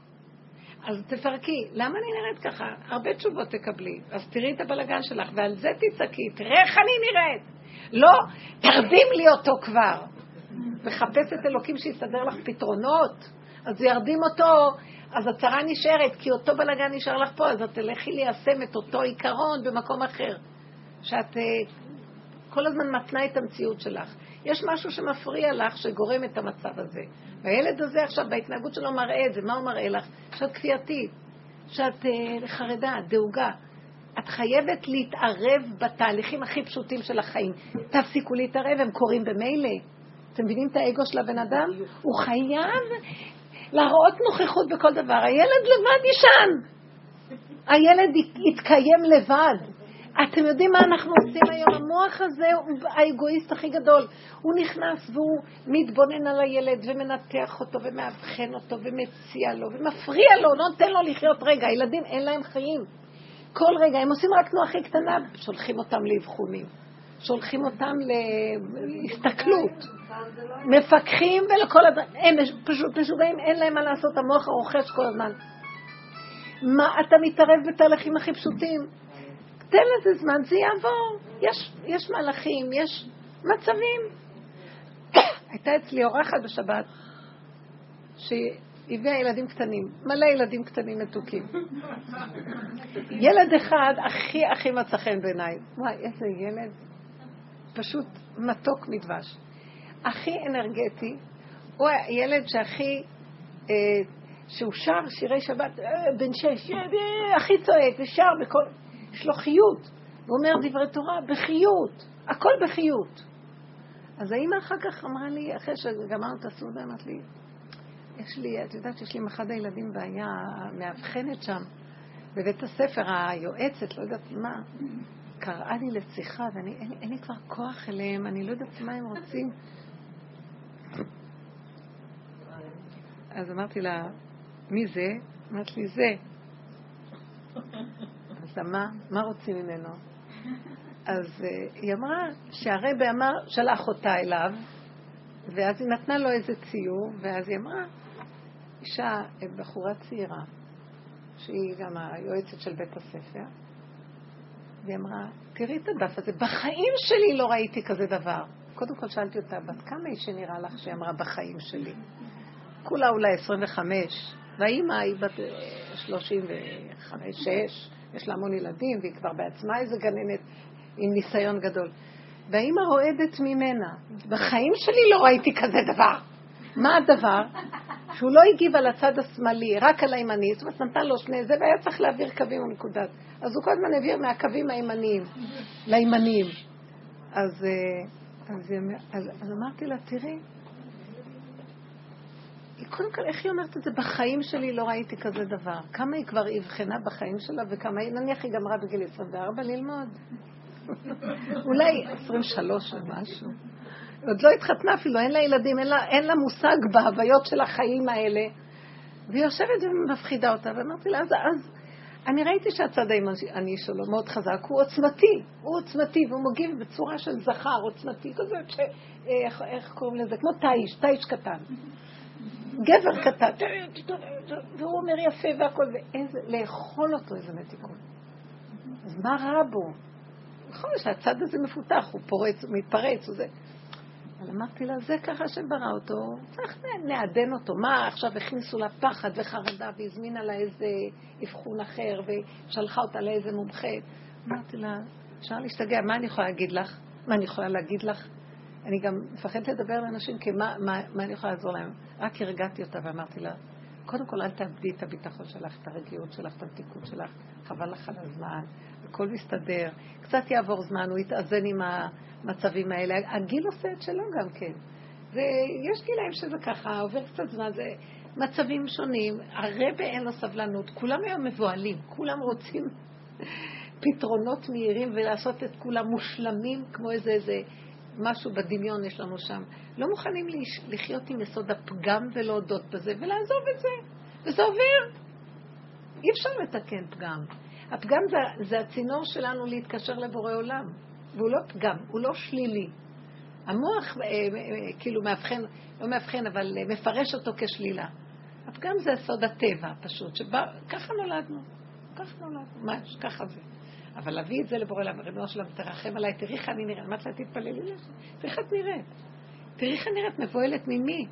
ואני נותנת לה מקום להשתלט עליי. אם היית מסתכלת ואומרת לה, לא, תנו לו סבלנות, תנו זמן, לא שום דבר, הוא לא אלים, הוא לא מכה מישהו, מה? הוא לא מציק לאנשים, הוא פשוט אנרגטי מדי לרבה. כואב לי המצב הזה, והמון, זה סיפורים קשים שבאים עכשיו בצורות שאי אפשר לתאר. יש לי כאב לב על האימהות, במצוקה נורא אימהות, מאוד במצוקה, חרדה. חרדה שלא יסלקו את הילדים, חרדה שלא ימצאו איזה משהו חולני, חרדה גם מפרנסות, גם מחזיקות בתים של תורה, גם הרבה ילדים, גם הכלכלה קשה ולא מצויה, גם כמה אפשר? מה זה פה? זה אכזריות. זה שואה, זה אכזריות גרמנית. מה זה פה? כן. גן. הבת שלי לפני איזה 15 שנה הייתה בגן, ואני מתקשרת אליי ואומרת שהבת שלי עשתה מעשה נורא חמור. אני לא כל כך שומעת טוב בקול רם. הבת שלי הייתה בגן, והגננת מתקשרת ואומרת שהיא עשתה מעשה מאוד חמור, והיא אכלה את כל הסוכריות שהם שמו כל יום אה, ספירת העומר סוכריה, והיא אכלה את כל הסוכריות. איזה מתוקה. איזה מתיקות יש לילדים האלה. מה שקרה זה שטוב, אני כמובן ישר התגייסתי וזה. הסתבר אחרי שנים הבת שלי אומרת, אמא, אני רוצה להגיד לך משהו, אני לא אכלתי שום סוכריה, אבל הגננת אמרה שאנחנו לא נצא מפה הביתה אם לא... מישהי תודה. אם לא יודו, ואז אמרתי, מה, אני כל היום אשאר פה מחר, ואימא שלי תדאג לי וזה, אז אמרתי שאני אכלתי את הסוכריות. מתוקה. איזה... איזה שכל ישר ופשוט. היא לא חשבה רגע מה יעשו לה כשהיא אכלה, אבל קודם כל שאני אצא הביתה. מתוק. כן. לא, יש להם את האמת שלהם לילדים. יש לי נכדה שהתעצבנה על אח שלה, ואני יושבת בצד ומסתכלת.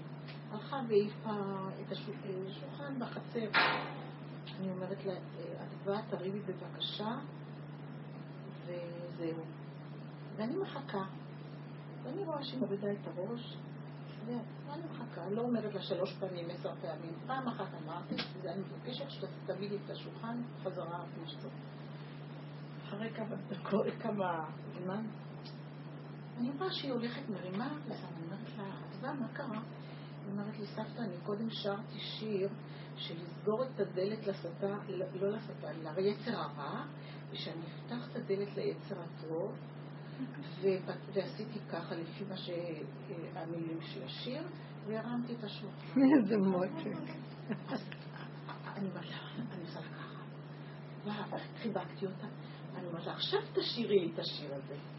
אני צריכה לכתוב את המילים. איזה שיר חמוד. והילדה שמה לב לזה. היא נזכרה בזה. כן. אז היא סגרה את הדלת ליצרה. איזה תמימות ונקיות. ופתחה לו את היד, ועכשיו היא עושה ככה, היא עושה עוד ככה עם הידיים, ועכשיו פתחתי את הדלת ליצרה. טוב, והרמתי את השולחן. זה ככה בפשטות של האמת. יש להם את האמת שלהם. אני כל הזמן אני אומרת לבנות שלי ולאחרים, אנחנו כועסים עליהם, אבל אנחנו צריכים להבין את האמת של הילד. יש לו את ה... את ה למה הוא עשה כך וכך? כשנבין את האמת של עצמנו, אז נוכל להבין את האמת של הילד. את מבינה? מה שקורה, שכל הזמן אנחנו מנסים להבין אותם, ואז אנחנו מתבלבלים. לא, תסתכלי מעצמך, מה קרה לך כתוצאה מהילד הזה, וזה התפעמות. מה שאת מספרת זה מפעים. שהלוואי אנחנו נהיה כך. כן? כן. רציתי לספר סיפור ממחיש את מה שאמרת, אנחנו מתערבים ומתערבים לילדים. הבן שלי בן שלוש שנים השתגעת מהמוצאת שלו, כל הזמן הוא עם מוצאת. ושלושה אחרים לא היה דבר כזה. והילדים גם התחילו לשגע אותו גם כן, לזרוק את המוצאת, לזרוק את המוצאת, בן שלוש, מתי תזרוק את המוצאת? ויש לך אמרתי, עזבו אותו, הוא עוד לא, עוד לא, עוד לא הזמן. לפני שבוע, שבועיים, הוא בא לו לצאת לברית, אמרתי לו, זה לא צריך למוצאת, תשאיר בבית, צריך כל הזמן מוצאת. זהו, אמרתי משפט אחד. פתאום הוא אומר, אני אזרוק את המוצאת. הלך זרק את המוצאת. עכשיו, אני לא הייתי מוכנה, פתאום קלטתי שהוא זורק את המוצאת. אמרתי לו, רגע, אתה בטוח? זה מצחיק שהם אחר כך חשבתי, אמרתי, איך אפשר לציין סובב שהוא... ככה פתאום לזרוק, אמרתי, יש רוצה להראות לי שאני בכלל לא מגומלת ילדים מתמוטטים. כן, נכון. הנה, הצלחתי ללמוד את הילד, זה ממש בקלות, ממש בקלות. פתאום, השם אמרה לי, את לא מגומלת מתמוטטים, אני מחליט שהוא הם נורא חזקים עם הנקודה כשהם מחליטים משהו, כן. מאוד יפה, נקיים. מדהים, אני נזכרת גם בסיפור דומה, כן, ממש, החליטו וזהו. יפה. מתיקות, ילדים כאלה. זה באמת משהו, נקודה מאוד חזקה. הבן הגדול שלי, שהוא היה, עכשיו הוא בן שש, אבל לפני איזה שנתיים, היה לו קטע שהוא כל הזמן היה, כאילו, כדי, כשהייתי מעיזה לומר לו לא על משהו, אז הוא היה כל הזמן אומר לי, אז אני לא, אז את לא אימא שלי, אז אני לא רוצה, אז אני לא הבן שלך, אז אני לא, זה כאילו כל מיני כאלה דברים. וכאילו, בהתחלה לא התייחסתי, אחר כך אמרתי לו, זה די. בשלב מסוים כאילו, הסברתי לו, די, חמודי, אל תגיד ככה לי, זה מאוד מעליב אותי שאתה אומר את זה. זה באמת מאוד העליב אותי, כאילו, די, אז מה אם אתה בן ארבע, אל תגיד לי. בקיצור, הקטע זה שבאמת... אז מה אם את בת שלוש? אל תגידו לי. נכון, נכון, אני בת שלוש, אז שהוא לא יעליב אותי ראשון. טוב, בקיצור, העניין הוא שאחרי שבאמת הסברתי לו שזה מאוד מעליב, ושכאילו זה לא נעים, לא- הוא הפסיק להגיד את זה פשוט. פשוט הפסיק, כאילו, זה היה הנשק שלו, זה היה נשק יום הדין שלו. וכאילו זה הדהים אותי, הדהים אותי שאחרי כאילו פעם אחת שאמרתי לו באמת, ולא כאילו הגבתי לזה בצחוק, פעם אחת אמרתי לו ברצינות, כאילו, הוא פשוט הפסיק. לא אמר יותר, לא. הנה, מילה חיובית על המצב. הם ישרים, הם ישרים. שבוע ארבעים. שבוע ארבעים. יכולה לנסות להסביר איך העבודה, איך ההלכה והמצוות מתקשרות לעבודה הזאת? ההלכה והמצוות זה זה, זה המה של הדבר, ומה שאנחנו מדברים זה האיך של הדבר. הלכה ומצוות זה כמו ילד שעומד כאן ואומר לך ככה. עכשיו, איך את מגיבה? זה מצב נתון, הלכה זה מצב נתון, מצווה זה מצב נתון. המצוות לא צריכות להיות בראש, המצוות וההלכות, זה צריך להיות ביום-יום. פתאום יש איזו מצווה. פתאום יש איזו הלכה, נכון? עכשיו שהיא באה, איך את מתנהגת ביחס אליה? את לחוצה כל כך, או את בוערת, או את מבוהלת, או שאת מזלזלת, או שאת... או שאת חיה איתה בצורה שאנחנו מדברים. מה שאנחנו מדברים זה הכלים והמידות איך להתנהג עם המציאות של החיים. זה כמו הילד עכשיו שדיבר כך וכך. איך מתייחסים לילד שהוא כך וכך. אז אה, זה המקום הזה ש... שאנחנו חיים ביסוד האמת שלנו, ההלכה מתקבלת אחרת מאשר כשאנחנו חיים בגלות. בגלות זה במוח. אז הכל מבהיל, הכל גדול, הכל מפחיד, או או זה לא אמיתי, קיום המצוות הן לא אמיתיות. מוביל אותנו איזה אינטרס של גדלות, או איזה חרדה, או איזה רצון לעולם הבא, או איזה משהו אחר שהוא גנוב, הוא לא באמת אמת. באמת ככה. ההלכה זה חלק מההתנהגות החיים. זה, זה בתוך החיים. זה בתוך הנשימה. שאת נושמת, ובא עכשיו מולך איזה אוכל שאת צריכה לאכול. אז ההלכה עכשיו, זה הדבר הכי מעשי, מה שאת צריכה לעשות עם זה. זה לא איזה... אנחנו קבוצה של בנות שמתעקשות לעשות איזושהי מצווה לטובת הכלל. זה, זה חלק, באמת, חלק מהמצוות שאנחנו עושים לטובת הכלל. זה כמו שאני אמרתי לכם קצת על התפילות, שאם קורה לכם כבר משהו, תכוונו על הכלל. אז יש בזה איזו נקודה קטנה אמיתית, אבל אם אנחנו באים ועושים, בואו נעשה איזה כנס גדול, בואו נעשה לקראת... זה סוג של עבודות של גלות. כן, זה סוג של עבודות של המוח. נעשה משהו גדול, נארגן איזה, זה, זה, מבחוץ לוקחים. אז זה בהרבה... לא שקט, שאנחנו באופן קבוע בשבת עושות תהילים, ואנחנו מתעקשות על זה. כאילו, גם אם אתה לא פנוי וגם אם אתה לא יכול, וגם... כולן מתעקשות להגיע, כי אנחנו מרגישות שזה חשוב. זה משהו שנכון לנו. אז בסדר, אז בסדר. אז כאילו זה גם...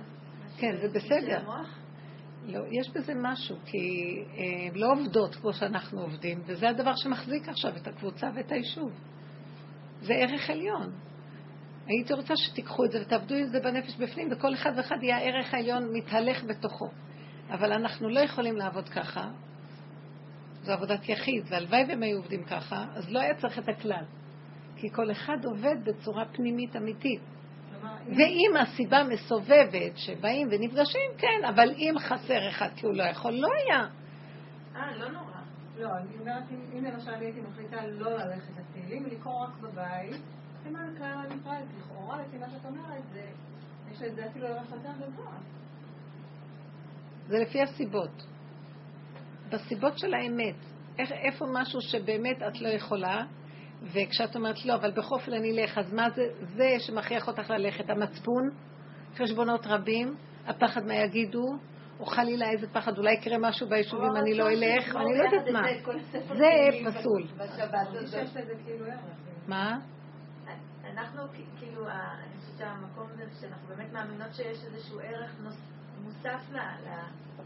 אתם צריכות, אתם עושות דבר טוב, זה כמו הקורס אה, של ערכים בשלב הראשוני. זה, זה ודאי שזה יותר טוב מלא לעשות תהילים, אין ספק. וכשאין גם עבודה פרטית וגם אין תהילים וגם אין כלום. אז ודאי שזה מעלה גדולה להתארגן בזיכוי חיצוני של הרבים ולאחוז באיזה משהו של ערך. אני מדברת... זה מביא שמירה, זה, זה עושה הרבה דברים טובים. כן. אבל אני אומרת שאם היינו נכנסים, חוץ מזה, תיכנסו גם בעבודת האמת שלכם. יכול להיות שאחד כמוכם יכול להציל את כל היישוב שם בעבודה פנימית. אתם לא יודעים את הערך של עבודה פנימית, זה אלוקות מתגלה וזהו. צדיק אחד שהוא מוסתר וכל העיר בזכותו קיימת, ככה זה. אבל זה כל הזמן, זה כל הזמן, זה כל הזמן, לעורר את הנקודה, ולחיות איתה, ולהיות צינור שדרכו יורד האור הזה. ואז הוא מתגלה בעולם, ובזכותו העולם ניזון והעולם קיים. זה נקרא צדיקים. זו עבודה של צדיקים. וגם את צדיקה. וכל אחד יחשוב בנקודה הזאת ויקח את מערכות החיים שלו, לנצל אותם בשביל לבנות את המקום הזה. קודם כל, הוא הראשון שנהנה ממציאות חיים ברמה אחרת. כי הוא מחובר, כמו אותה אחת ניצולת שואה, היא מחוברת. היא, אני קוראת לה ניצולה, היא ניצלה מהשואה. היא לא הלכה בסערה נוראית שהיא, של, של, באמת, אנשים הלכו מתוך מרירות וקנאה ושנאה ומה לא, והלכו ככה ל... והיא הלכה בלי שום דבר נקי. אין לה טענות, הרי אני מוכל וסולח לכל מי שהקנית אותי והרג אותי ויצא לי. אין לי טענה על אף אחד, זה מקום אחר לגמרי. כי הוא מצדיק עליו את הדין והוא חי. זה כמו רבי אלחנן וסרמן, שהוא הלך בשואה, הוא היה רב גדול, היה תלמיד של החפץ חיים, היה אור, תלמיד חכם עצום, ולקחו, שלחו אותו לתאי הגזי. ולפני שהוא הלך, הוא וכמה תלמידים שהיו איתו, אמר להם, אסור לנו להרהר אחר הדין. למה השם עושה לנו את זה? כי אחרת אנחנו הולכים כמו קורבן על המזבח של השם. קורבנות. והכלל בקורבן הוא, אחת מההלכות של הקרבת הקורבן, שאסור שיהיה לו מחשבת פיגול, פסול. אסור לחשוב מחשבה רעה בזמן שמקריבים את הקורבן. אז, אז הקורבן פסול. זה המקריב. אז הוא אומר, אנחנו עכשיו מקריבים את מציאותנו, אסור לנו להרהר אחרי מידותיו של הקדוש ברוך הוא. כי ככה וזהו, אין לשנוא, אין לכעוס, אין כלום. ככה הוא רצה, זה לא הם, אין כאן אף אחד. זה מציאות שלו, ועל ידי זה אנחנו עושים כאן תיקון מאוד גבוה. אבל זה לא הפוך ממה שאמרת קודם, אני הכל. אי אפשר ללכת ולהגיד, אני מאוד פוחד, אני לא רוצה... את זה בינו לבינו. זה בינו לבין עצמו, הוא עשה קודם. עכשיו, שזה השלב האחרון, הוא הולך אליו בנקודה, הוא כבר עשה את העבודה הזאת קודם. עכשיו זה שלב של, זהו. זהו. עכשיו אין, לא שואלים, לא, אין מה להגיד, הולכים. נקודה. עכשיו, איך הולכים? עכשיו, זה יסוד ההלכה. איך מקיימים אותה? זה לא מה מקיימים, יש לי ברירה, יש לי איזה בחירה. כל עוד יש בחירה זה הצעקה, אני תקוע, אני צועק אליך. זה עבודה פנימית. יכול להיות שבתוך זה הייתה צריכה להיות צעקה פנימית, שלעולם אין לנו מה להגיד כלום. אבל זה כבר מעלה יותר גבוהה, כי הם כבר עשו את העבודה הזאת, ואחר כך ירדה עליו שלוות עולם. ובשלוות עולם הוא אמר להם, תזהרו מהמחשבות הרעות, כי הוא פחד שלאחרים יהיו. הוא רצה שהם ילכו ככלל מחובר. אז הוא הדריך אותם. כי הוא לעצמו היה כבר מאוד שלו ולא היה לו שום מחשבה. כי הם כבר עשו את העבודה קודם. אנחנו ברגעים של ניסיונות, של כעס, של עצבנות, של זה, זה המקום שאנחנו צריכים לפרק את זה ולהביא את זה למקום של שקט. ככה אתה רוצה להנהיג את עולמך. ההכנעה הזאת מביאה ישועה מאוד גדולה. הוא הלך מתוך ישועה, אני קוראת לזה ישועה. לא ייאוש? לא. הפוך על הפוך, איפה את רואה פה ייאוש? זה השלמה, זה נקרא השלמה. יש הבדל בין ייאוש, ייאוש זה לא השלמה, ייאוש זה מרירות, זה טענות, יש נרגנות בפנים. זה נקרא ייאוש. אבל הוא הלך מתוך אין, אין עומר ואין דברים. שקט. ככה וזהו. השלמה. יש מדרגת אמונה מאוד גבוהה שם. זה גילוי השכינה. מי מוליך אותו לתוך המקום הזה? השכינה מוליכה אותו. נכנס לו פאזה פנימית של משהו אחר, והיא מוליכה אותו. הוא לא יודע, בשנייה אחת הוא נושם, והוא לא זוכר כלום. המחשבות שהמוח פתוח הן הרבה יותר קשות מאשר אחת. אתם מבינות?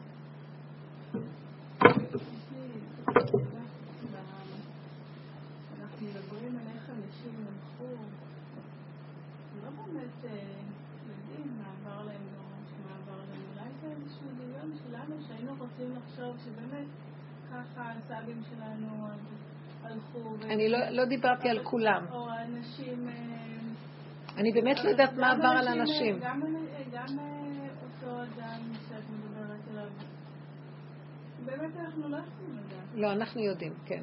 תיעדו את זה. אני יודעת מעצמי, באיסורים שאני עוברת, ואני יודעת אחרי הסערה של הכעס, וזה, אחר כך בשקט. מה שאתה רוצה תעשה, השלמה. זה תהליכים ידועים בעבודת השם, השלמה. שקט. יש מקום של סערה, יש מקום של התדיינות, יש מקום של דיבור, של uh, שקלה וטריה וטוען ונטען, ויש מקום של די. אברהם אבינו ניגש מול השם והוא טוען, למה שתחריב את סדום? והוא שוקל ותורה, עורך דין. עד שהוא אומר, די, זהו, גזר הדין. נתת לך את כל ההזדמנויות ואתה בעצמך רואה, אין אפשרות אחרת. עכשיו טיפש מי שילך להתלונן. יש איזה גבול של השכל הנכון בכל דבר. יש השלמה. ועל זה אנחנו צריכים להתאמן פה. כי באמת, מתוך עבודת השם הפנימית, הלוא אדם כל רגע מת. וכל רגע הוא חי, ממית ומחיה. ניסיון קטן של כולנו, קטן. שהנפש ממש מגיע שלא חרדה, פחד, זה כמו מיטה. תחשבי במדרגה הקטנה הזאת מה את עוברת, תתחילי להבין מה הם עברו, זה בדיוק אותו דבר. אז ברור שברגע הראשון, אם אין לי עבודה כזאת, אני אפרק את כולם, אשתולל. אבל ברגעים של אמת, אחרי הפירוק ואחרי התובנות ואחרי הכל, נכנס כוח של שכינה בתוך האדם, אור חדש, ששם אין טענות, אין מענות, יש שתיקה. הייתה לי מישהי, עליה שלום, דמות חיה מול העיניים שלי. הייתה פסיכולוגית, שהיא אה, באה מארצות הברית. אני הייתי בארצות הברית איזו תקופה, הזמינו אותי שם להרצאות וזה. הכרתי אותה שם, וכשהיא באה, היא הייתה גרושה, לא היו לה ילדים, אז היא שחררה את בעלה אישה מיוחדת במינה הייתה. היא באה לארץ והתארחה אצלי. והיה לי, עליו השלום, אבא שלי היה עוד חי, והייתה יושבת איתו מאוד מאוד אהבה לשאול אותו, ואז יום אחד בסעודה, סעודת שבת, הוא מסתכל עליו ואומר לה, תבואי להיות בארץ, מהר, מהר, תבואי, תעזבי, הכל ותבואי. אז היא אמרה לו, אני יכולה עוד ארבע שנים, יש לי עוד משרה של פסיכולוגית בבית ספר, חבל לי על המשכורת, על הזה. הוא אמר לה, תבואי לכאן מהר, מהר, תמכרי הכל, תמצאי פה בית ותנורי פה בארץ ישראל, כדאי לך. והיא הקשיבה לו. בתוך, היא אומרת, באותו, לפני שהיא נסעה לחוץ לארץ וחזרה, היא הלכה לאיזה מתווך, מצאה ברחביה דירה מדהימה, היה לה יכולות כלכליות, קנתה את הדירה, נסעה, אחרי ארבעה חודשים וחזרה, על קרה וגרה. אחרי שנה שהיא, שנתיים, שהיא גרה פה, אבא עליו השלום נפטר, היא, אה, לא היא, אבל חברה משותפת התקשרה אליי ואמרה לי שגילו לה מחלה, את המחלה ברמה הכי אלימה שיכולה להיות, איזה סוג מאוד מאוד אלים, שבתוך זמן קצר הבן אדם הולך. את מסתכלת על בן אדם, אני לרגע הייתי נדהמת, לא. בן אדם כזה עוצמתי, חיוני, מלא חיות, מלא מרד, שמחת חיים, ילדה קטנה, לא, אף פעם לא גדלה. עליזה, תוססת, חכמה, בעלת חסד. כל בוקר הייתה הולכת לכותל, אי אפשר, המתיקות שלה. אז היא סיפרה לי שהלכתי לבקר אותה, מה אתה? היא אומרת, הלכתי לבקר אותה אחרי כמה זמן, אמרת לי. בתהליך הראשון, לא יכולתי להבין מה השם עושה לי. למה הוא נתן לי כזה דבר? כעסתי עליו, כעס נורא ואיום יצא לי. כעס. אז היא אומרת, זה היה החלק הראשון. חודש שלם כזה שאי אפשר לתאר את גודל הכעס שהיה לה על ההנהגה שכזה דבר קורה לה. היא לא רצתה שום טיפולים, היא לא הייתה מהסוג של לקחת כימותרפיה או משהו בכלל. בשלב השני היא פתאום התעשתה והחליטה לחקור כל מה שרק אפשר. היא כאילו כבר קיבלה את זה ברמה אחרת שהיא לא מסכימה, אבל היא תתנגד ככל יכולתה על ידי זה שהיא חקרה את כל שיטות הטיפול האלטרנטיביות האפשריות, רק לא לתת לרופאים לנגוע בה. באמת הייתה משהו מיוחד, לעילוי נשמתה, נראה לי שזה קרוב מאוד, בטבת, אה, בשבט. אה, מה היא לא עשתה? והיה לה יכולות והיא חודש שלם. מחלה הלכה והתפשטה ובאמת תוך זמן קצר. היא אומרת, הייתה לי בחודש הזה מלחמה. החודש הראשון היה לי כעס עולם. למה זה קורה לי? כעס על הבורא עולם. איך יכול להיות שהוא עושה לי את זה? כי באמת הייתה טובה לבריאות, מלאת חסד, צדיקה, הכל. איך יכול להיות? והיא עשתה כזה דבר הירואי. בעלה לא רצה להתגרש ממנה, אחרי עשרים שנה או משהו שהייתה נשואה איתו עשר. אז היא אמרה לו שהיא רוצה לשחרר אותו כי הוא יכול לקיים פרייה ורבייה, ולמה שהיא תתקע אותו? לא חשוב, זה סיפורים. בחודש, בשלב השלישי, אמרת, השלב השני זה היה נורא. נלחמתי, נלחמתי, כל מה שרק יכולתי. אני לא אתן למוות להגיע אליי. בחודש השלישי אומרת, השלב השלישי היה, התחלתי להשלים. התחלתי להבין. התחילה להיכנס למציאות של שתיקה. והתחילה להתכונן, זה, זה היה נורא מהר, התחילה לעבור פאזה אחרת של השלמה מוחלטת ליסוד הפגם. ככה אתה רוצה. משהו בתוך התהליך של הנפש שלה הלך, היא סיפרה, זה היה משהו מדהים. איך שהיא נכנסת למקום של אין טענות, אין מענות, אין כעס, אין שנאה, אין מאבק, אין רצון לנצח, שום דבר. איך שזה ככה זה מושלם. אני זוכרת איך שהיא דיברה וסיפרה את המהלכים האלה. ואמרתי שזה קורה בכל מיני תהליכים שאנחנו עוברים, בהרבה דברים, בצורות שונות. אבל זה מה שאת אמרת על העניין הזה, אנשים היו בתודעות, הם עברו מעברים, והם הגיעו, השם העיר להם, זה לא דבר סתם שהשם העביר את עם ישראל בכזה דבר, יהודים. הוא רוצה להביא אותם לתכלית של הכנעה ואמונה. אין.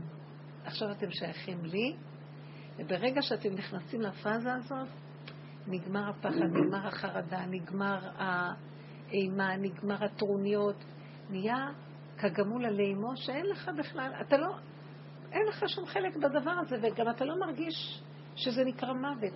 המילה הזאת מפחידה במוח. אני זוכר את המהלך הזה של הדיבור. אז זה לא כמו שנדמה לנו באמת במוח שלנו הטבעי. ותדעו לכם, כשאני מדברת על הדברים האלה, אני רוצה שתתעמקו קצת ותבינו, בתוך החיים יש לנו המון פאזות דומות למצבים בדרגות שונות. אם אנחנו חיים איתם ברמות האלה, אנחנו, תדעו לכם, אם נגיע בתוך הנפש לחיות את המדרגות, כל פעם קורה לך משהו, את כועסת, את באה בטענות, למה ככה? אחר כך את עוברת את המקום, לא, אני אחפש פתרונות, אני אעשה ככה. כולנו, תעברו את המהלכים ותראו. אם אנחנו עוברים את זה במדרגת הנפש, בסוף מגיעים להכנעה אבן להשם, זה יפתור אותנו מהשואה שתבוא אחר כך בנפש. תבינו מה אני מדברת? כי יש המון בלבולים וסערות והמון מצבים של אה, נפש, של לחצים נפשיים, של פסיכולוגיות, בחברתיות שלנו, בתרבות החברתית שלנו, שהם לא קלים בכלל. ואם אנחנו נעבוד במדרגת נפש ככה, אנחנו נגיע לרגיעות, בריאות הנפש הכי גדולה שיש. השלמה, רכות ורגיעות. אמונה פשוטה. זה נקרא יסוד האמונה. ככה וזהו. וככה נחיה עד 120, באמת. לכן כדאי, כדאי לעבוד במקום הזה, לא לתת לעולם לבלוע אותנו, לא לתת לכעס, לשנאה, לתגובות האכזריות או לתגובות של הסערה. לכנוס בסוף, בתהליך, אם אנחנו מפרקים ומעבירים את הכל בדיבור, בסוף מגיעים למקום של שקט נפשי. אבן, מה עשו הבונים הייתה לה משפיעה. במקום הזה כבר לא אכפת לך מה התוצאה, כי את כבר, את כבר מחובקת עם משהו טוב. אני משערת לעצמי, מאוד ברור לי שזה התהליכים שהם עברו. כן. כן. אני רוצה לשתף אותך במשהו שקרה לי, ואני לא יודעת אם עשיתי נכון. אמ, בעלי, הוא הגיע, היה לנו איזושהי תאונה, ואז הוא הכניס את הרכב למסך. בקיצור, הוא היה צריך לשלם שם 30 אלף שקל, וזה אמור היה לחזור מהביטוח. ויום אחד, בסדר, כל העניינים הוא עשה לבד, ההחלטות הוא קיבל לבד, הוא לא שיתף אותי וזה בסדר גמור, אבל פתאום הוא בא ואומר לי, אני צריך צ'ק של 30 אלף שקל. ואז פתאום כאילו, כל הפחדים שלי מכספים עלו לי ככה בבת אחת. אמרתי, מה אני עושה עכשיו? אני לא יודעת מה לעשות במצב הזה שהוא בא אליי עם נתון, אין מצב, אני חייב את הצ'ק הזה. עכשיו... כסף בכיס שלך, אה? כסף אצלי. הכסף אצלך? אה, לא, יש לי חשבון בנק, זה הדבר היחיד שיש שם, אין לי שם כסף. אבל הוא צריך היה את הצ'ק. ואני אומרת לך, ואני, אני פתאום קודם כל הרגשתי את הפעם, אם זה היה פעם הייתי אומרת לו כן, אוקיי, ואני לוקחת את כל האחריות, הוא מקבל את ההחלטות ואני את האחריות, ככה זה עובד. ופתאום הבנתי, רגע, זה לא פייר. נכון. אז אתה קיבלת החלטה ואני אמורה, לא אמרתי לזה, זה מה שעבר ביני לביני, ואז אמרתי, רגע, אבל את לא יכולה לעשות את זה. איך תעשי את זה לעצמך?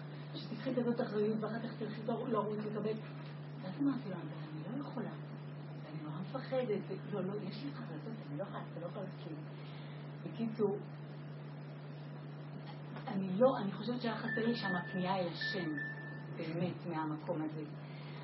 אבל ניסיתי למצוא כל מיני פתרונות, והוא הכניס אותי לפינה, ואז אמרתי לו, טוב, אני מתקשר לאבא שלי לשאול אותו, שכמו ילדה קטנה.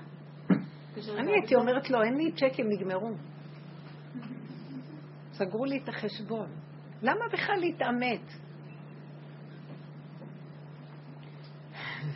באמת? מה, לשקר? כן, כי באמת, בסופו של דבר היא צודקת. אתה עושה החלטות, ואחר כך אם יחזור משהו ואין, ואני לא יכולה, אני נחנקת. אנשים, לא, אז לא צריך ערב, נלך ברגל. נעוף. אי אפשר, אי אפשר. זה קל לבקש מהשני, באותו רגע יש לו רווחה, ואחר כך לתקוע לבן אדם, ולמה שתיתקעי? מי חייב להביא לו ולמה חייבים? כי רוצה לנסוע באוטו? שלא יהיה אוטו.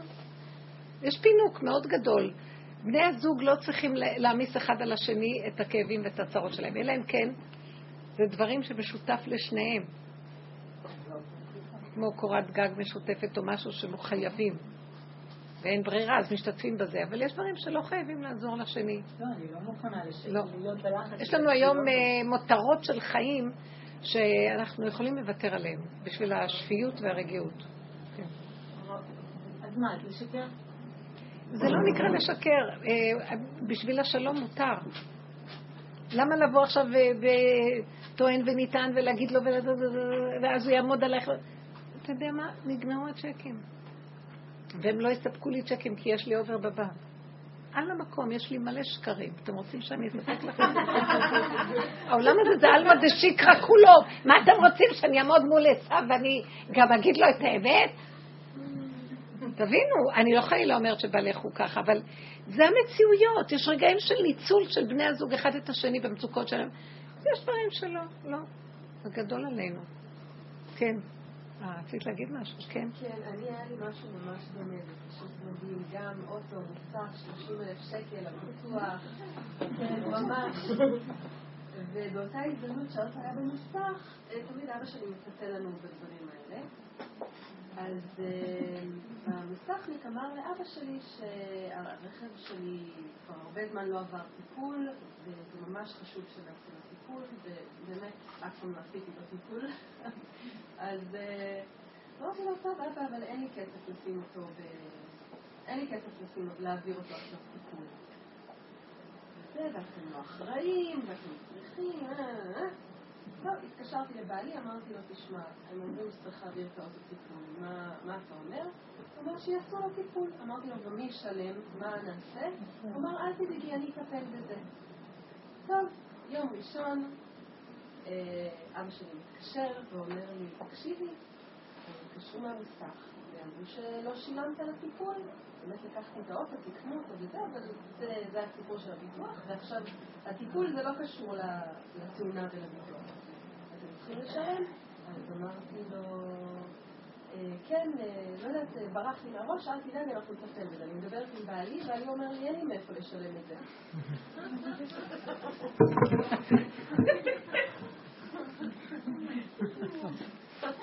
אז אני כזה, אוקיי, מה אני אעשה עכשיו? עכשיו אבא שלי מלחיץ אותי והוא אומר לי, נו, מה קורה? אז אמרתי לו, אבא, תדבר איתו, זאת אומרת, עם בעלי. יפה.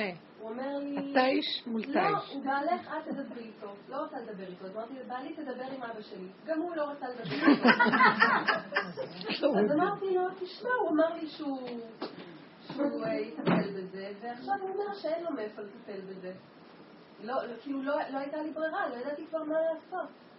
מה עושים במצב כזה? מה זה רואה? לא באמת. זה האוטו של בעלך או? שלך? האוטו שלי, את נוסעת בו ולא הוא? כן. אז מה, למה שבעלך ישלם?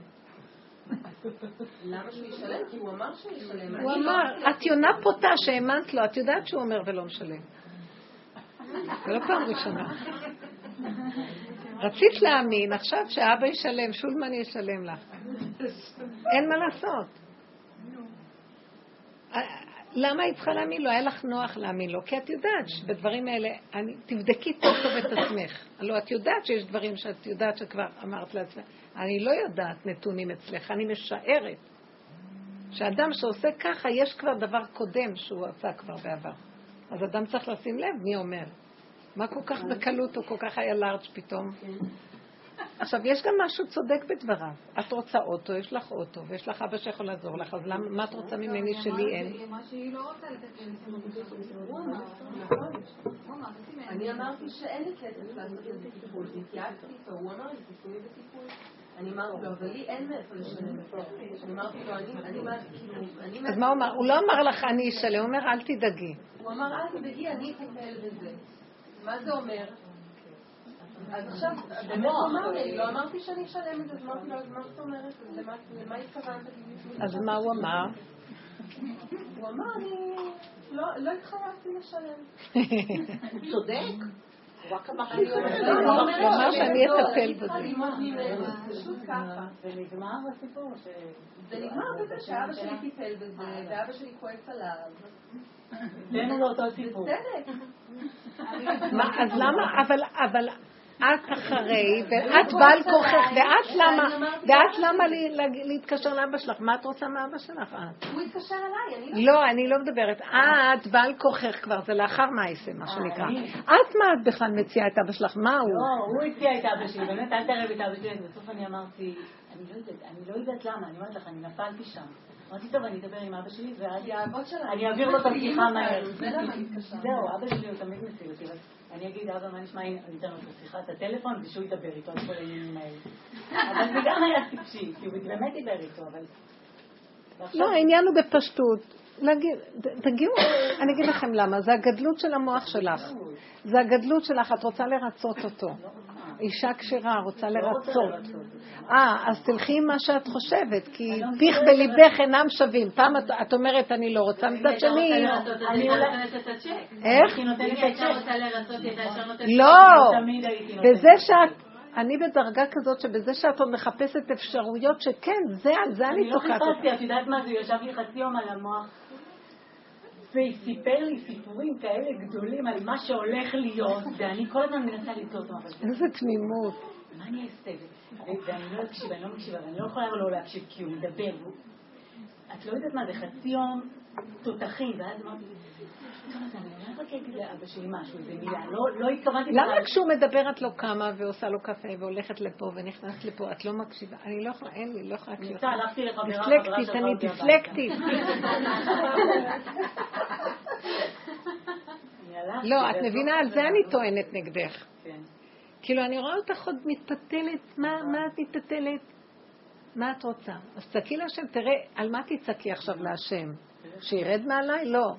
אני מספקת לו איפה להתעלות. אני נותנת לו פה איזה ענפון, ופה אני מוציאה לו איזה ובון, ופה אני מסדרת לו איזה עלה, ואז הוא נתפס בזה, ואז אני צועקת הצילו, אבל את עושה את זה.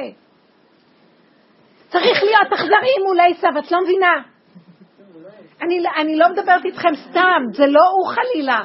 כל התחמנות הזאת של מסביב, בסוף את נתקעת ואת לא יכולה כלום ואין לך למי. והשם אומר, תאכלי אותה. תאכלו אותה, שאתם משתחווים לבעלות. אנחנו לא רוצות להיות בנות חורין של השם, זה לא אומר שלא נכבד את הבעלים. בגלל שאנחנו כאלה, ואנחנו נמכרות מהר, זה מין, מין משהו של, של עבדות לבעלות הדמיונית של הבעל. בגלל זה הם תקועים במדרגות מאוד נמוכות של בעלות של איזו אישה שהיא עבד, שמאפשרת לו להיות אדון, סרסור, ולא נגמר הזיווגים האלה. זה צריך להיות זיווגים של נשמות יהודיות ברמה אחרת. חברות, אחדות. כשאת תבואי ותגידי לו, זה גדול עליי, אז הוא לא ירצה להציק לך. את מבינה איך זה? לא, אז הוא יבוא בכוח לחלוב שכן תתני לו. זה לא יכול להיות. אם, הייתה, אם היה כאן זיווג של נשמות, זיווג אמת, אז הוא לא היה מציק לך. ואם זה היה זיווג נכון, ויש לך כסף ואת יכולה לעזור, וזו מצוקה גדולה, לא היית מסתירה. וככה אנחנו עובדים. למה את לא יכולה? כי את ראית הרבה פעמים שזה סתם. ואחר כך עוד פעם יהיה חור ובור באיזה מקום, ואז הוא משחק אותה ככה, ואת כבר רואה את התחמונים. זה חיי זוגיות של שקר, ככה אנחנו חיים. ולא שאני עכשיו באה בטענה לבעל, אני אומרת לך שאת מספקת את המצב הזה, כי זה גירוי תגובה. ואז אני אומרת, אולי נפסיק פה ונראה איך אנחנו נראים. מפחדים, חרדים, רוצים להתחנף, רוצים לרצות. זה כמו ספסור וזונה. ככה זה נראה. אז אולי נעצור את התהליך, ואז יש מקום, גם אצלו אולי משהו יתיישר. אנחנו נאלץ את הצד השני להתיישר, כי אנחנו גרמנו להם את המהלך הזה, אז בואו ניקח אחריות. אני לא באה לזלזל בבעל, זה נקרא בעל, זה בעלות. אנחנו גורמים לחיי נישואים מאוד רדודים ועלובים. החיים שלנו הם לא ברמה, זה חבל, זה מאוד חבל. תעמדי על עומדך. את לא צריכה להתחצף ולא לצעוק ולא כלום. ואם הוא לא יבין אותה, כי עכשיו זה הרמה, אז צריך לתחמן מסביב. זהו זה. מי, ינצח בתחמונים שלו? כי זה עשב מול עשב פה עכשיו. מה פתאום תהיי איזה יונה מול עשב? מה? צריכים להיות חזקים בדברים האלה. מבינה מה אני אומרת? זה לצעוק להשם, תראה לאן הגעתי, תראה איך אני נראית. תדעו לכם, אני עשיתי עבודה מאוד מאוד עמוקה עם הנישואים שלי. ויש לי בעל מדהים, ועם כל זה, בכאלה דקויות, היו דברים שאני הייתי חייבת להחזיק ככה את הנפש. כי ראיתי את העבדות שלי, את הרצון לרצות, את החרדה ממנו כבעל, ולישך תשוקתך והוא ימשול בך. ראיתי את הקללות האלה, והייתי חייבת לעשות בתוך הנפש המון התבוננות ואיפוק של נקודה שאני אשמה, לא הוא. הוא רק סיפק לי את המראה לראות את עצמי. והפכנו להיות, אני פותחת לכם נקודה, זה לא, הפכנו להיות זוג חברים, אחים, קודם כל בני אדם, אחד מול השני, בני אדם. כל אחד והמרחב שלו, כל אחד והחיות שלו. אין לחנוק, אין לשלוט, אין להתלונן, אין להתמרמר. ממלכה וממלכה. אין מלכות נוגעת בחברתה. והגינות ודרך ארץ זה אמת ויושר. ואחר כך הזוגיות הזאת גם כן. אתם מבינים שהזוגיות הזאת של החיי אישות זה כאילו, זה כאילו, זה כמו הסרסור, שמזה היא נתלית בו, וזה, זה אחר כך מושל בפה ונותנת לו. זה דקויות של הנפש, צריך לעבוד איתן. אם אנחנו חיים פה, למה אנחנו חיים? לא לפרק את העבדות הזאת. ולא בשמיים, היא פה, עם הילד שלך והתלות האימהית שלך בילד, והחרדות שלך, והרצון לשלוט בו, או עם הגבר שלך, ואיך שאת נראית איתו, ואיך זה נראה ככה, והוא ככה ואת ככה. מה זה? מה זה? זה רמה זה? לא, יותר טוב שלא יתחתנו. באות אליי לפעמים רווקות, מבוגרות, ואני אומרת, וואי, עוד פעם היא צריכה לעבור דרך כל המהלכים האלה, אם אני לא רואה שהיא לא עוברת איזה נקודות של עבודה פנימית, של תיקון בנפש, בשביל מה? בשביל מה? שאחד יקבור את השני? טוב טוב לבד. והרבה פעמים הבנות האלה ברמה שהן באות, הן בנות בוגרות, הן באות וזה, נניח שהן רווקות, גרושות, משהו כזה, הרבה פעמים שהן מגיעות לעומק של העבודה, הן הרבה פעמים, כשאני יושבת איתן מדברת, לא כל כך בטוח שהן רוצות להתחתן. כי הן יוצרות קשר פנימי עם עצמן, עם האלוקות שבתוכן הנפש, שלא כל כך ברור שכל כך צריך להתחתן, ואם כן, שזה יהיה משהו שהוא שווה ערך למהלך הזה. לא מדברים על ערך שהמוח אומר, יהיה לו כסף, יהיה לו מקצוע, לא זה, שיהיה בן אדם. כי אם לא, אז מה? מה? מה? מה הסיפור פה? מה? מבינה? עכשיו, בואי ננסה לעשות עבודה קצת, להביא אותו למדרגה הזאת. לפעמים צריך לדעת להתחמק. למה? לא ממנו את מתחמקת, מהכוח שלך שרוצה לרצות ומהזנות הזאת שיש בתוכנו, שאנחנו מהר מתרצים ואחר כך נופלים. ובאותו רגע, וואי, איך הוא מסתכל עלייך, תודה. וכנ"ל לקרוא את כל החיים של הרגע של התודה, ואחר כך את בקבר. וזה לא, לא, לא מצדיק את ההתנהגות הזאת, מבינה? לכן זה את, ואת, ואת, אני, זה אנחנו. ניקח אחריות וניתן עבודה. מה את אומרת בעצם שאני יוצרת אה, מציאות שכאילו הוא תלוי בי ואני רוצה לרצות אותו? כן, את רוצה למצוא חן בעיניו לרגע. יש איזה משהו בתוכנו, הנה, קח את הצ'ק. יש משהו שאנחנו אוהבות, כאילו, והגבר מסתכל עלינו לרגע, וואו. ניתן את כל החיים של המבט הזה, של התודה שלו, אבל אחרי רגע, אוי סוף שלו יוצא, ואת אומרת, יואו, למה נתתי לו את הכסף? לא, אני כל הזמן הייתי בתודעה שאני לא רוצה לצאת. היה לי סיפור כזה, ש... שהיה לנו איזה סיפור, אה, שבעלי רצה לקחת איזה צ'ק ולמסור למישהו שאני אמרתי לו, תדע לך שאם אתה נותן לבן אדם הזה את הצ'ק, אתה נת... הוא לא, זה רק הרב שומר על זה בינתיים, עד שיסתדרו הדברים, והוא לא נותן לו. זה, זה, הוא היה בורר, הרב הזה. אמרתי לו, תדע לך, תגיד לרב, נגמרו הצ'קים. אין צ'קים. והיינו שייכים לאיזה עמותה, אין צ'קים, נגמרו הצ'קים, אין לך מה לתת. הוא אומר לי, אבל יש כאן צ'קים. אמרתי, לא יש צ'קים, אבל אין שם כלום, וחבל לגלגל צ'קים. אני אומרת לך, אל תיתן, תקשיב לי, אתה תסתבך עם זה. אז, אז, הוא אומר לי, לא, כי גם הוא, אני הייתי חתומה, גם הוא באיזשהו מקום, הוא לא שמע לי. אני אמרתי לו, אל תיתן, תקשיב לי. הוא לא שמע לי, והוא נתן את הצ'ק לרב. ברבות הזמן, הצ'ק הזה עבר לאותו בן אדם. אז ברבות הזמן הוא הלך, כבר לא היה שום דבר בחשבון, הוא פדה את הצ'ק, לא היה שום דבר בחשבון, אז הוא תבע אותנו על זה שאין שום דבר בחשבון. וזה היה סכום מאוד גבוה.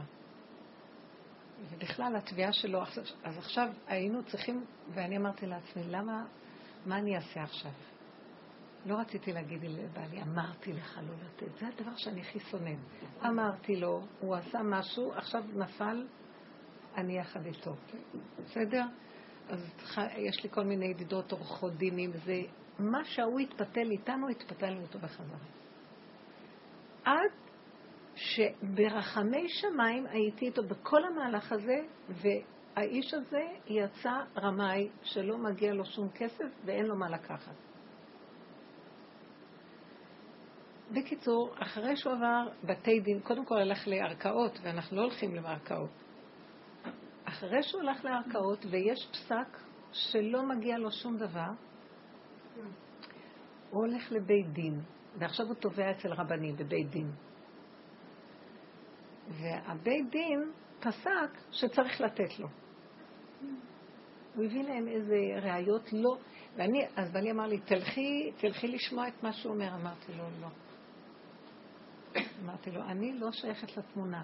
בשביל מה ללכת? אמרתי לו. בשביל מה ללכת? אתה יודע שעל פי דין רבני, ברגע שיש פסק מבית המשפט, בית הדין לא יכול, הרבני לא יכול לפסוק. זהו. יש פסק כבר מבית המשפט, בית הדין לא עושה עוד פעם. הוא לא אמר לדיינים שהוא כבר תבע אותנו ושיש פסק מבית הדין. אז לך תגיד. אז הוא אומר, לא, בעלי הצדיק. לא, אבל מה, עדיף בית דין, מה ש... זה לא תופס, כי זה היה בית... אמרתי לו, אתה לא מבין שעשו לנו טובה? הוא תבע אותנו בבתי משפט, והשם הוציא לטובתנו את הפסק. ואנחנו עומדים, ברוך השם, עכשיו אתה רוצה להצדיק את זה שהוא הולך לבית דין רבני כי לא הלך לו פה? אתה לא, וגם יש פסק מבית הדין הרבני שלא צריך ללכת לזה, ואתה אומר, בצדקות לא, אבל עכשיו זה באמת דין אמיתי, כי זה דין תורה. אמרתי לו. אז הסתכלתי עליו לרגע, הסתכלתי עליו, ושתקתי. בקיצור, הוא נכנס לתוך הסיפור הזה, והסתבך עם זה עוד פעם. עכשיו הוא צריך להוציא ולממש את הצ'ק. עכשיו הוא בא אליי ואומר לי, צריך לממש את הצ'ק, מה נעשה? הוא היה במצוקה נוראית, ואני אמרתי, הוא במצוקה, צריך לעזור ליהודי במצוקה. הייתי יחד איתו במצוקה. עוררתי איזה צדיק גדול ש... שהלך איתי. עוררתי איזה דיין שאני מכירה, את המרא דאתרא שאני מכירה, מי שרק יכולתי לעזור. והוא גם מכיר אותם. באתי כאילו לתמוך ולעזור. כל הבנים שלי, יש לי בלי עין ברוך השם תלמידי חכמים, אמרתי להם, אבא צריך עזרה, זה מצב קשה. כולם באים לתמוך. תלכו איתו לבית הדין, לדיונים, לכל מה שרק אפשר. בסופו של דבר, בית הדין פסק שהוא צריך לשלם, לא עזר כלום. הדיין יכול היה לתת, כי, כי, כי אפשר היה על פי הערעור שהדיין ייתן חתימה, אבל בני היה צדיק. בסוף היה צריך לשלם. אז הוא בא אליי ואומר, צריך לשלם. הסתכלתי עליו לרגע, ולא אמרתי לו מילה. כלום. הוא קיפל את העיניים, קיפל את הרגליים, ויותר לא שמעתי ממנו מילה. איך הוא שילם, מה הוא עשה ואיך הוא עשה. הסתכלתי עליו כאילו, את פה. יותר אני לא יכולה לעשות. זה לא קשור אליי יותר. אבל אפילו לא אמרתי את זה. אתם מבינים באיזה יחס של מצב, של דיבור? איפה שאפשר לעזור, לעזור.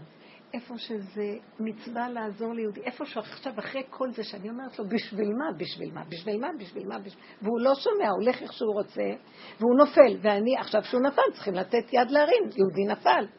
אחרי הכל הוא בא אליי ואומר לי, אז עכשיו זה הפסק לשלם. הסתכלתי עליו בעיניים והלכתי. הוא קלט ממני, זה כבר לא קשור אליי בשום צורה, זה שייך לך. עד היום אני לא יודעת איך הוא השיג את הסכום, מאיפה הוא הביא את זה ומה הוא עשה עם זה. לא, הוא לא ערב אותי, הוא לא העז להגיד לי עוד רגע אחד. ואחרי זה ראיתי בהתנהגות שלו הכנעה נוראית. כאילו, לא אליי, אבל הכנעה במציאות שלו. איזה שוטה אני. אתה ראית. הנה התמונה. אני לא, אני לא מגיב, לא להגיב, לא לדבר יותר מדי, לא לריב, לא להגיב. אבל זה גם סוג של אה, מניפולציה. סליחה, את פה. נכון, כן. מה שיכולתי עשיתי, אמרתי אלף פעם, אני ידעתי מה הולך לקרות, אני מכירה במי המדובר, אמרתי לו, הסברתי לו, כלום. יש משהו בגברים שהם, אף אחד לא יגיד להם, בבקשה, תרוץ. נפלת, אני אעזור לך, מה שאני יכולה, והיו לי כאבים איומים. לראות אותו במצוקה כזאת. וזהו. זאת אומרת, באיזשהו מקום, תראו, יש איזה מקום שתגידי, את פה ואני לא יכולה. אם את יכולה עוד לעזור, תעזרי, אבל את רואה שאת במצוקה. תביני את הגבול שלך. במקום שראיתי את עצמי במצוקה, אתה עוד פעם בא, איך אתה בכלל מעז לבוא להגיד לי עוד מילה על כל זה, על הכסף? אין קול ואין עונה. הבעיה היא זה הצבת הגבולות, אני מאוד מודעת לגבולות שלי, מאוד קשה לי להציב אותם. כן. תבקשי על זה להשם. הנה, זה גופה לצעוק להשם. איזה צעקות יצאו לי בשבילו, איזה מצבים. זה גופה, המצב הזה זה רק ככה. אה, זה שעון ישן. כן, ודאי, אני מצוקות שלי. תראו, מה שאני מדברת, אני מאוד נזהרת לא לספר דברים אישיים וזה, אבל בכל אופן, לא, זה לא סיפור, רק אני רציתי לומר, ההתבוננות ועבודת אמת עם עצמנו. השם איתנו, הוא יעזור לנו, וגם יעזור כל בני הבית. ראיתי את ההתרוממות, הוא קיבל הכנעה, הוא הולך במקום אחר לגמרי היום. ולא כל כך המאצ'ו, החכם, התלמיד חכם שיודע הכל. כי הוא צריך להקשיב לשני. אם השני אומר לא, אז לא, אבל תחשבי שתגידי לא, שזה יהיה באמת אמיתי, למה לא? אני לא יודעת מה הרקורד שלך ומה זה. תראי, סתם לתת צ'ק עכשיו בסכום כזה. אני לא יודעת, תבדקו מאיפה את יכולה להחזיר אותו גם. זה נורא מסוכן היום עם צ'קים. אל תעבדו בך עם צ'קים. שימו, תפתחו בלטה, שימו שם את הכסף. של מה בנקים בכלל? הבנקים נושכים את הבן אדם. כן. לחזור אחורה, אמרת על שלושה שלבים שבן אדם עובר. צריך לעבור את שלושת השלבים האלה עד הסוף כדי להגיע להשלמה. תראו, תעברו את זה בנפש, חס ושלום, לא בגוף. כן, בנפש. בנפש, כן. וצריך לעבור ממש גם את כל פעם זה בקטן. תראי, עכשיו תיארתי מצב גדול. לפעמים זה הולך לך בדקה הכל. את קוראת לענות, את לא יכולה מה, את כועסת על השני, אחר כך את אומרת, לא, אני לא אכעס עליו, אבל אני אסדר את זה בצורות אחרות. אחר כך את באה ובודקת את עצמך ואת רואה את הנקמנות שלך וזהו, תגידי. זה דברים, זה עיקרון שאת יכולה לשים אותו בקטנה, בכל כך הרבה מאבקים קטנים, מבינה? אם תשימי את הפנס הזה, תראי באותו רגע זה כמו מחלה, חל שלום. אם היינו עובדים ככה, היינו נקיים והיינו מחוברים ליסוד של השכינה. טוב, תודה רבה, יקרות שלי. השם איתכם, תודה, תודה על הקשר והריכוז.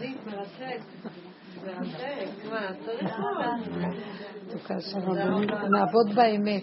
סליחה, פשוט הבן שלי אמר לי, תשבי את הרבנית בבקשה, ולא הספקתי לשאול, למרות שרציתי. אבא שלו לא עזר לי הכין לה המון גבולות. מי? האבא הכין לילד? מכין לכל בן שלי לא אוהב. אני אומרת לו, נתן, תגיד לו, תגיד לו, תגיד לו.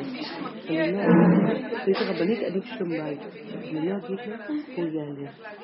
אל תגיד לו, אל תגיד לו שאני עושה את זה. ואני כל הזמן, בגלל שיש משפחתון, אני לא יודעת מה לעשות, יכול להיות שאפשר להגיד לה, אולי כמה בעצם.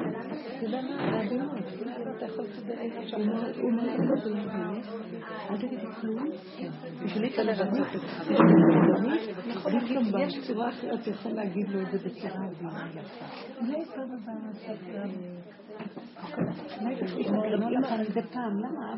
אני אמר, לא, אני אמרתי לו, תשים חצי גרנולה, כזה מאוד אוהב.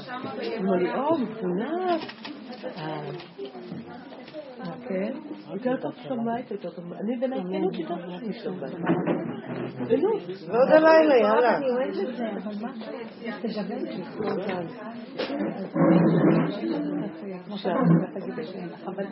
לי.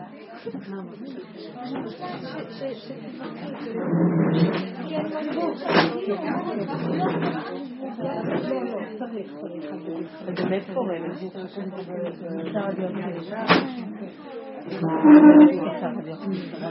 אבל את שם ב...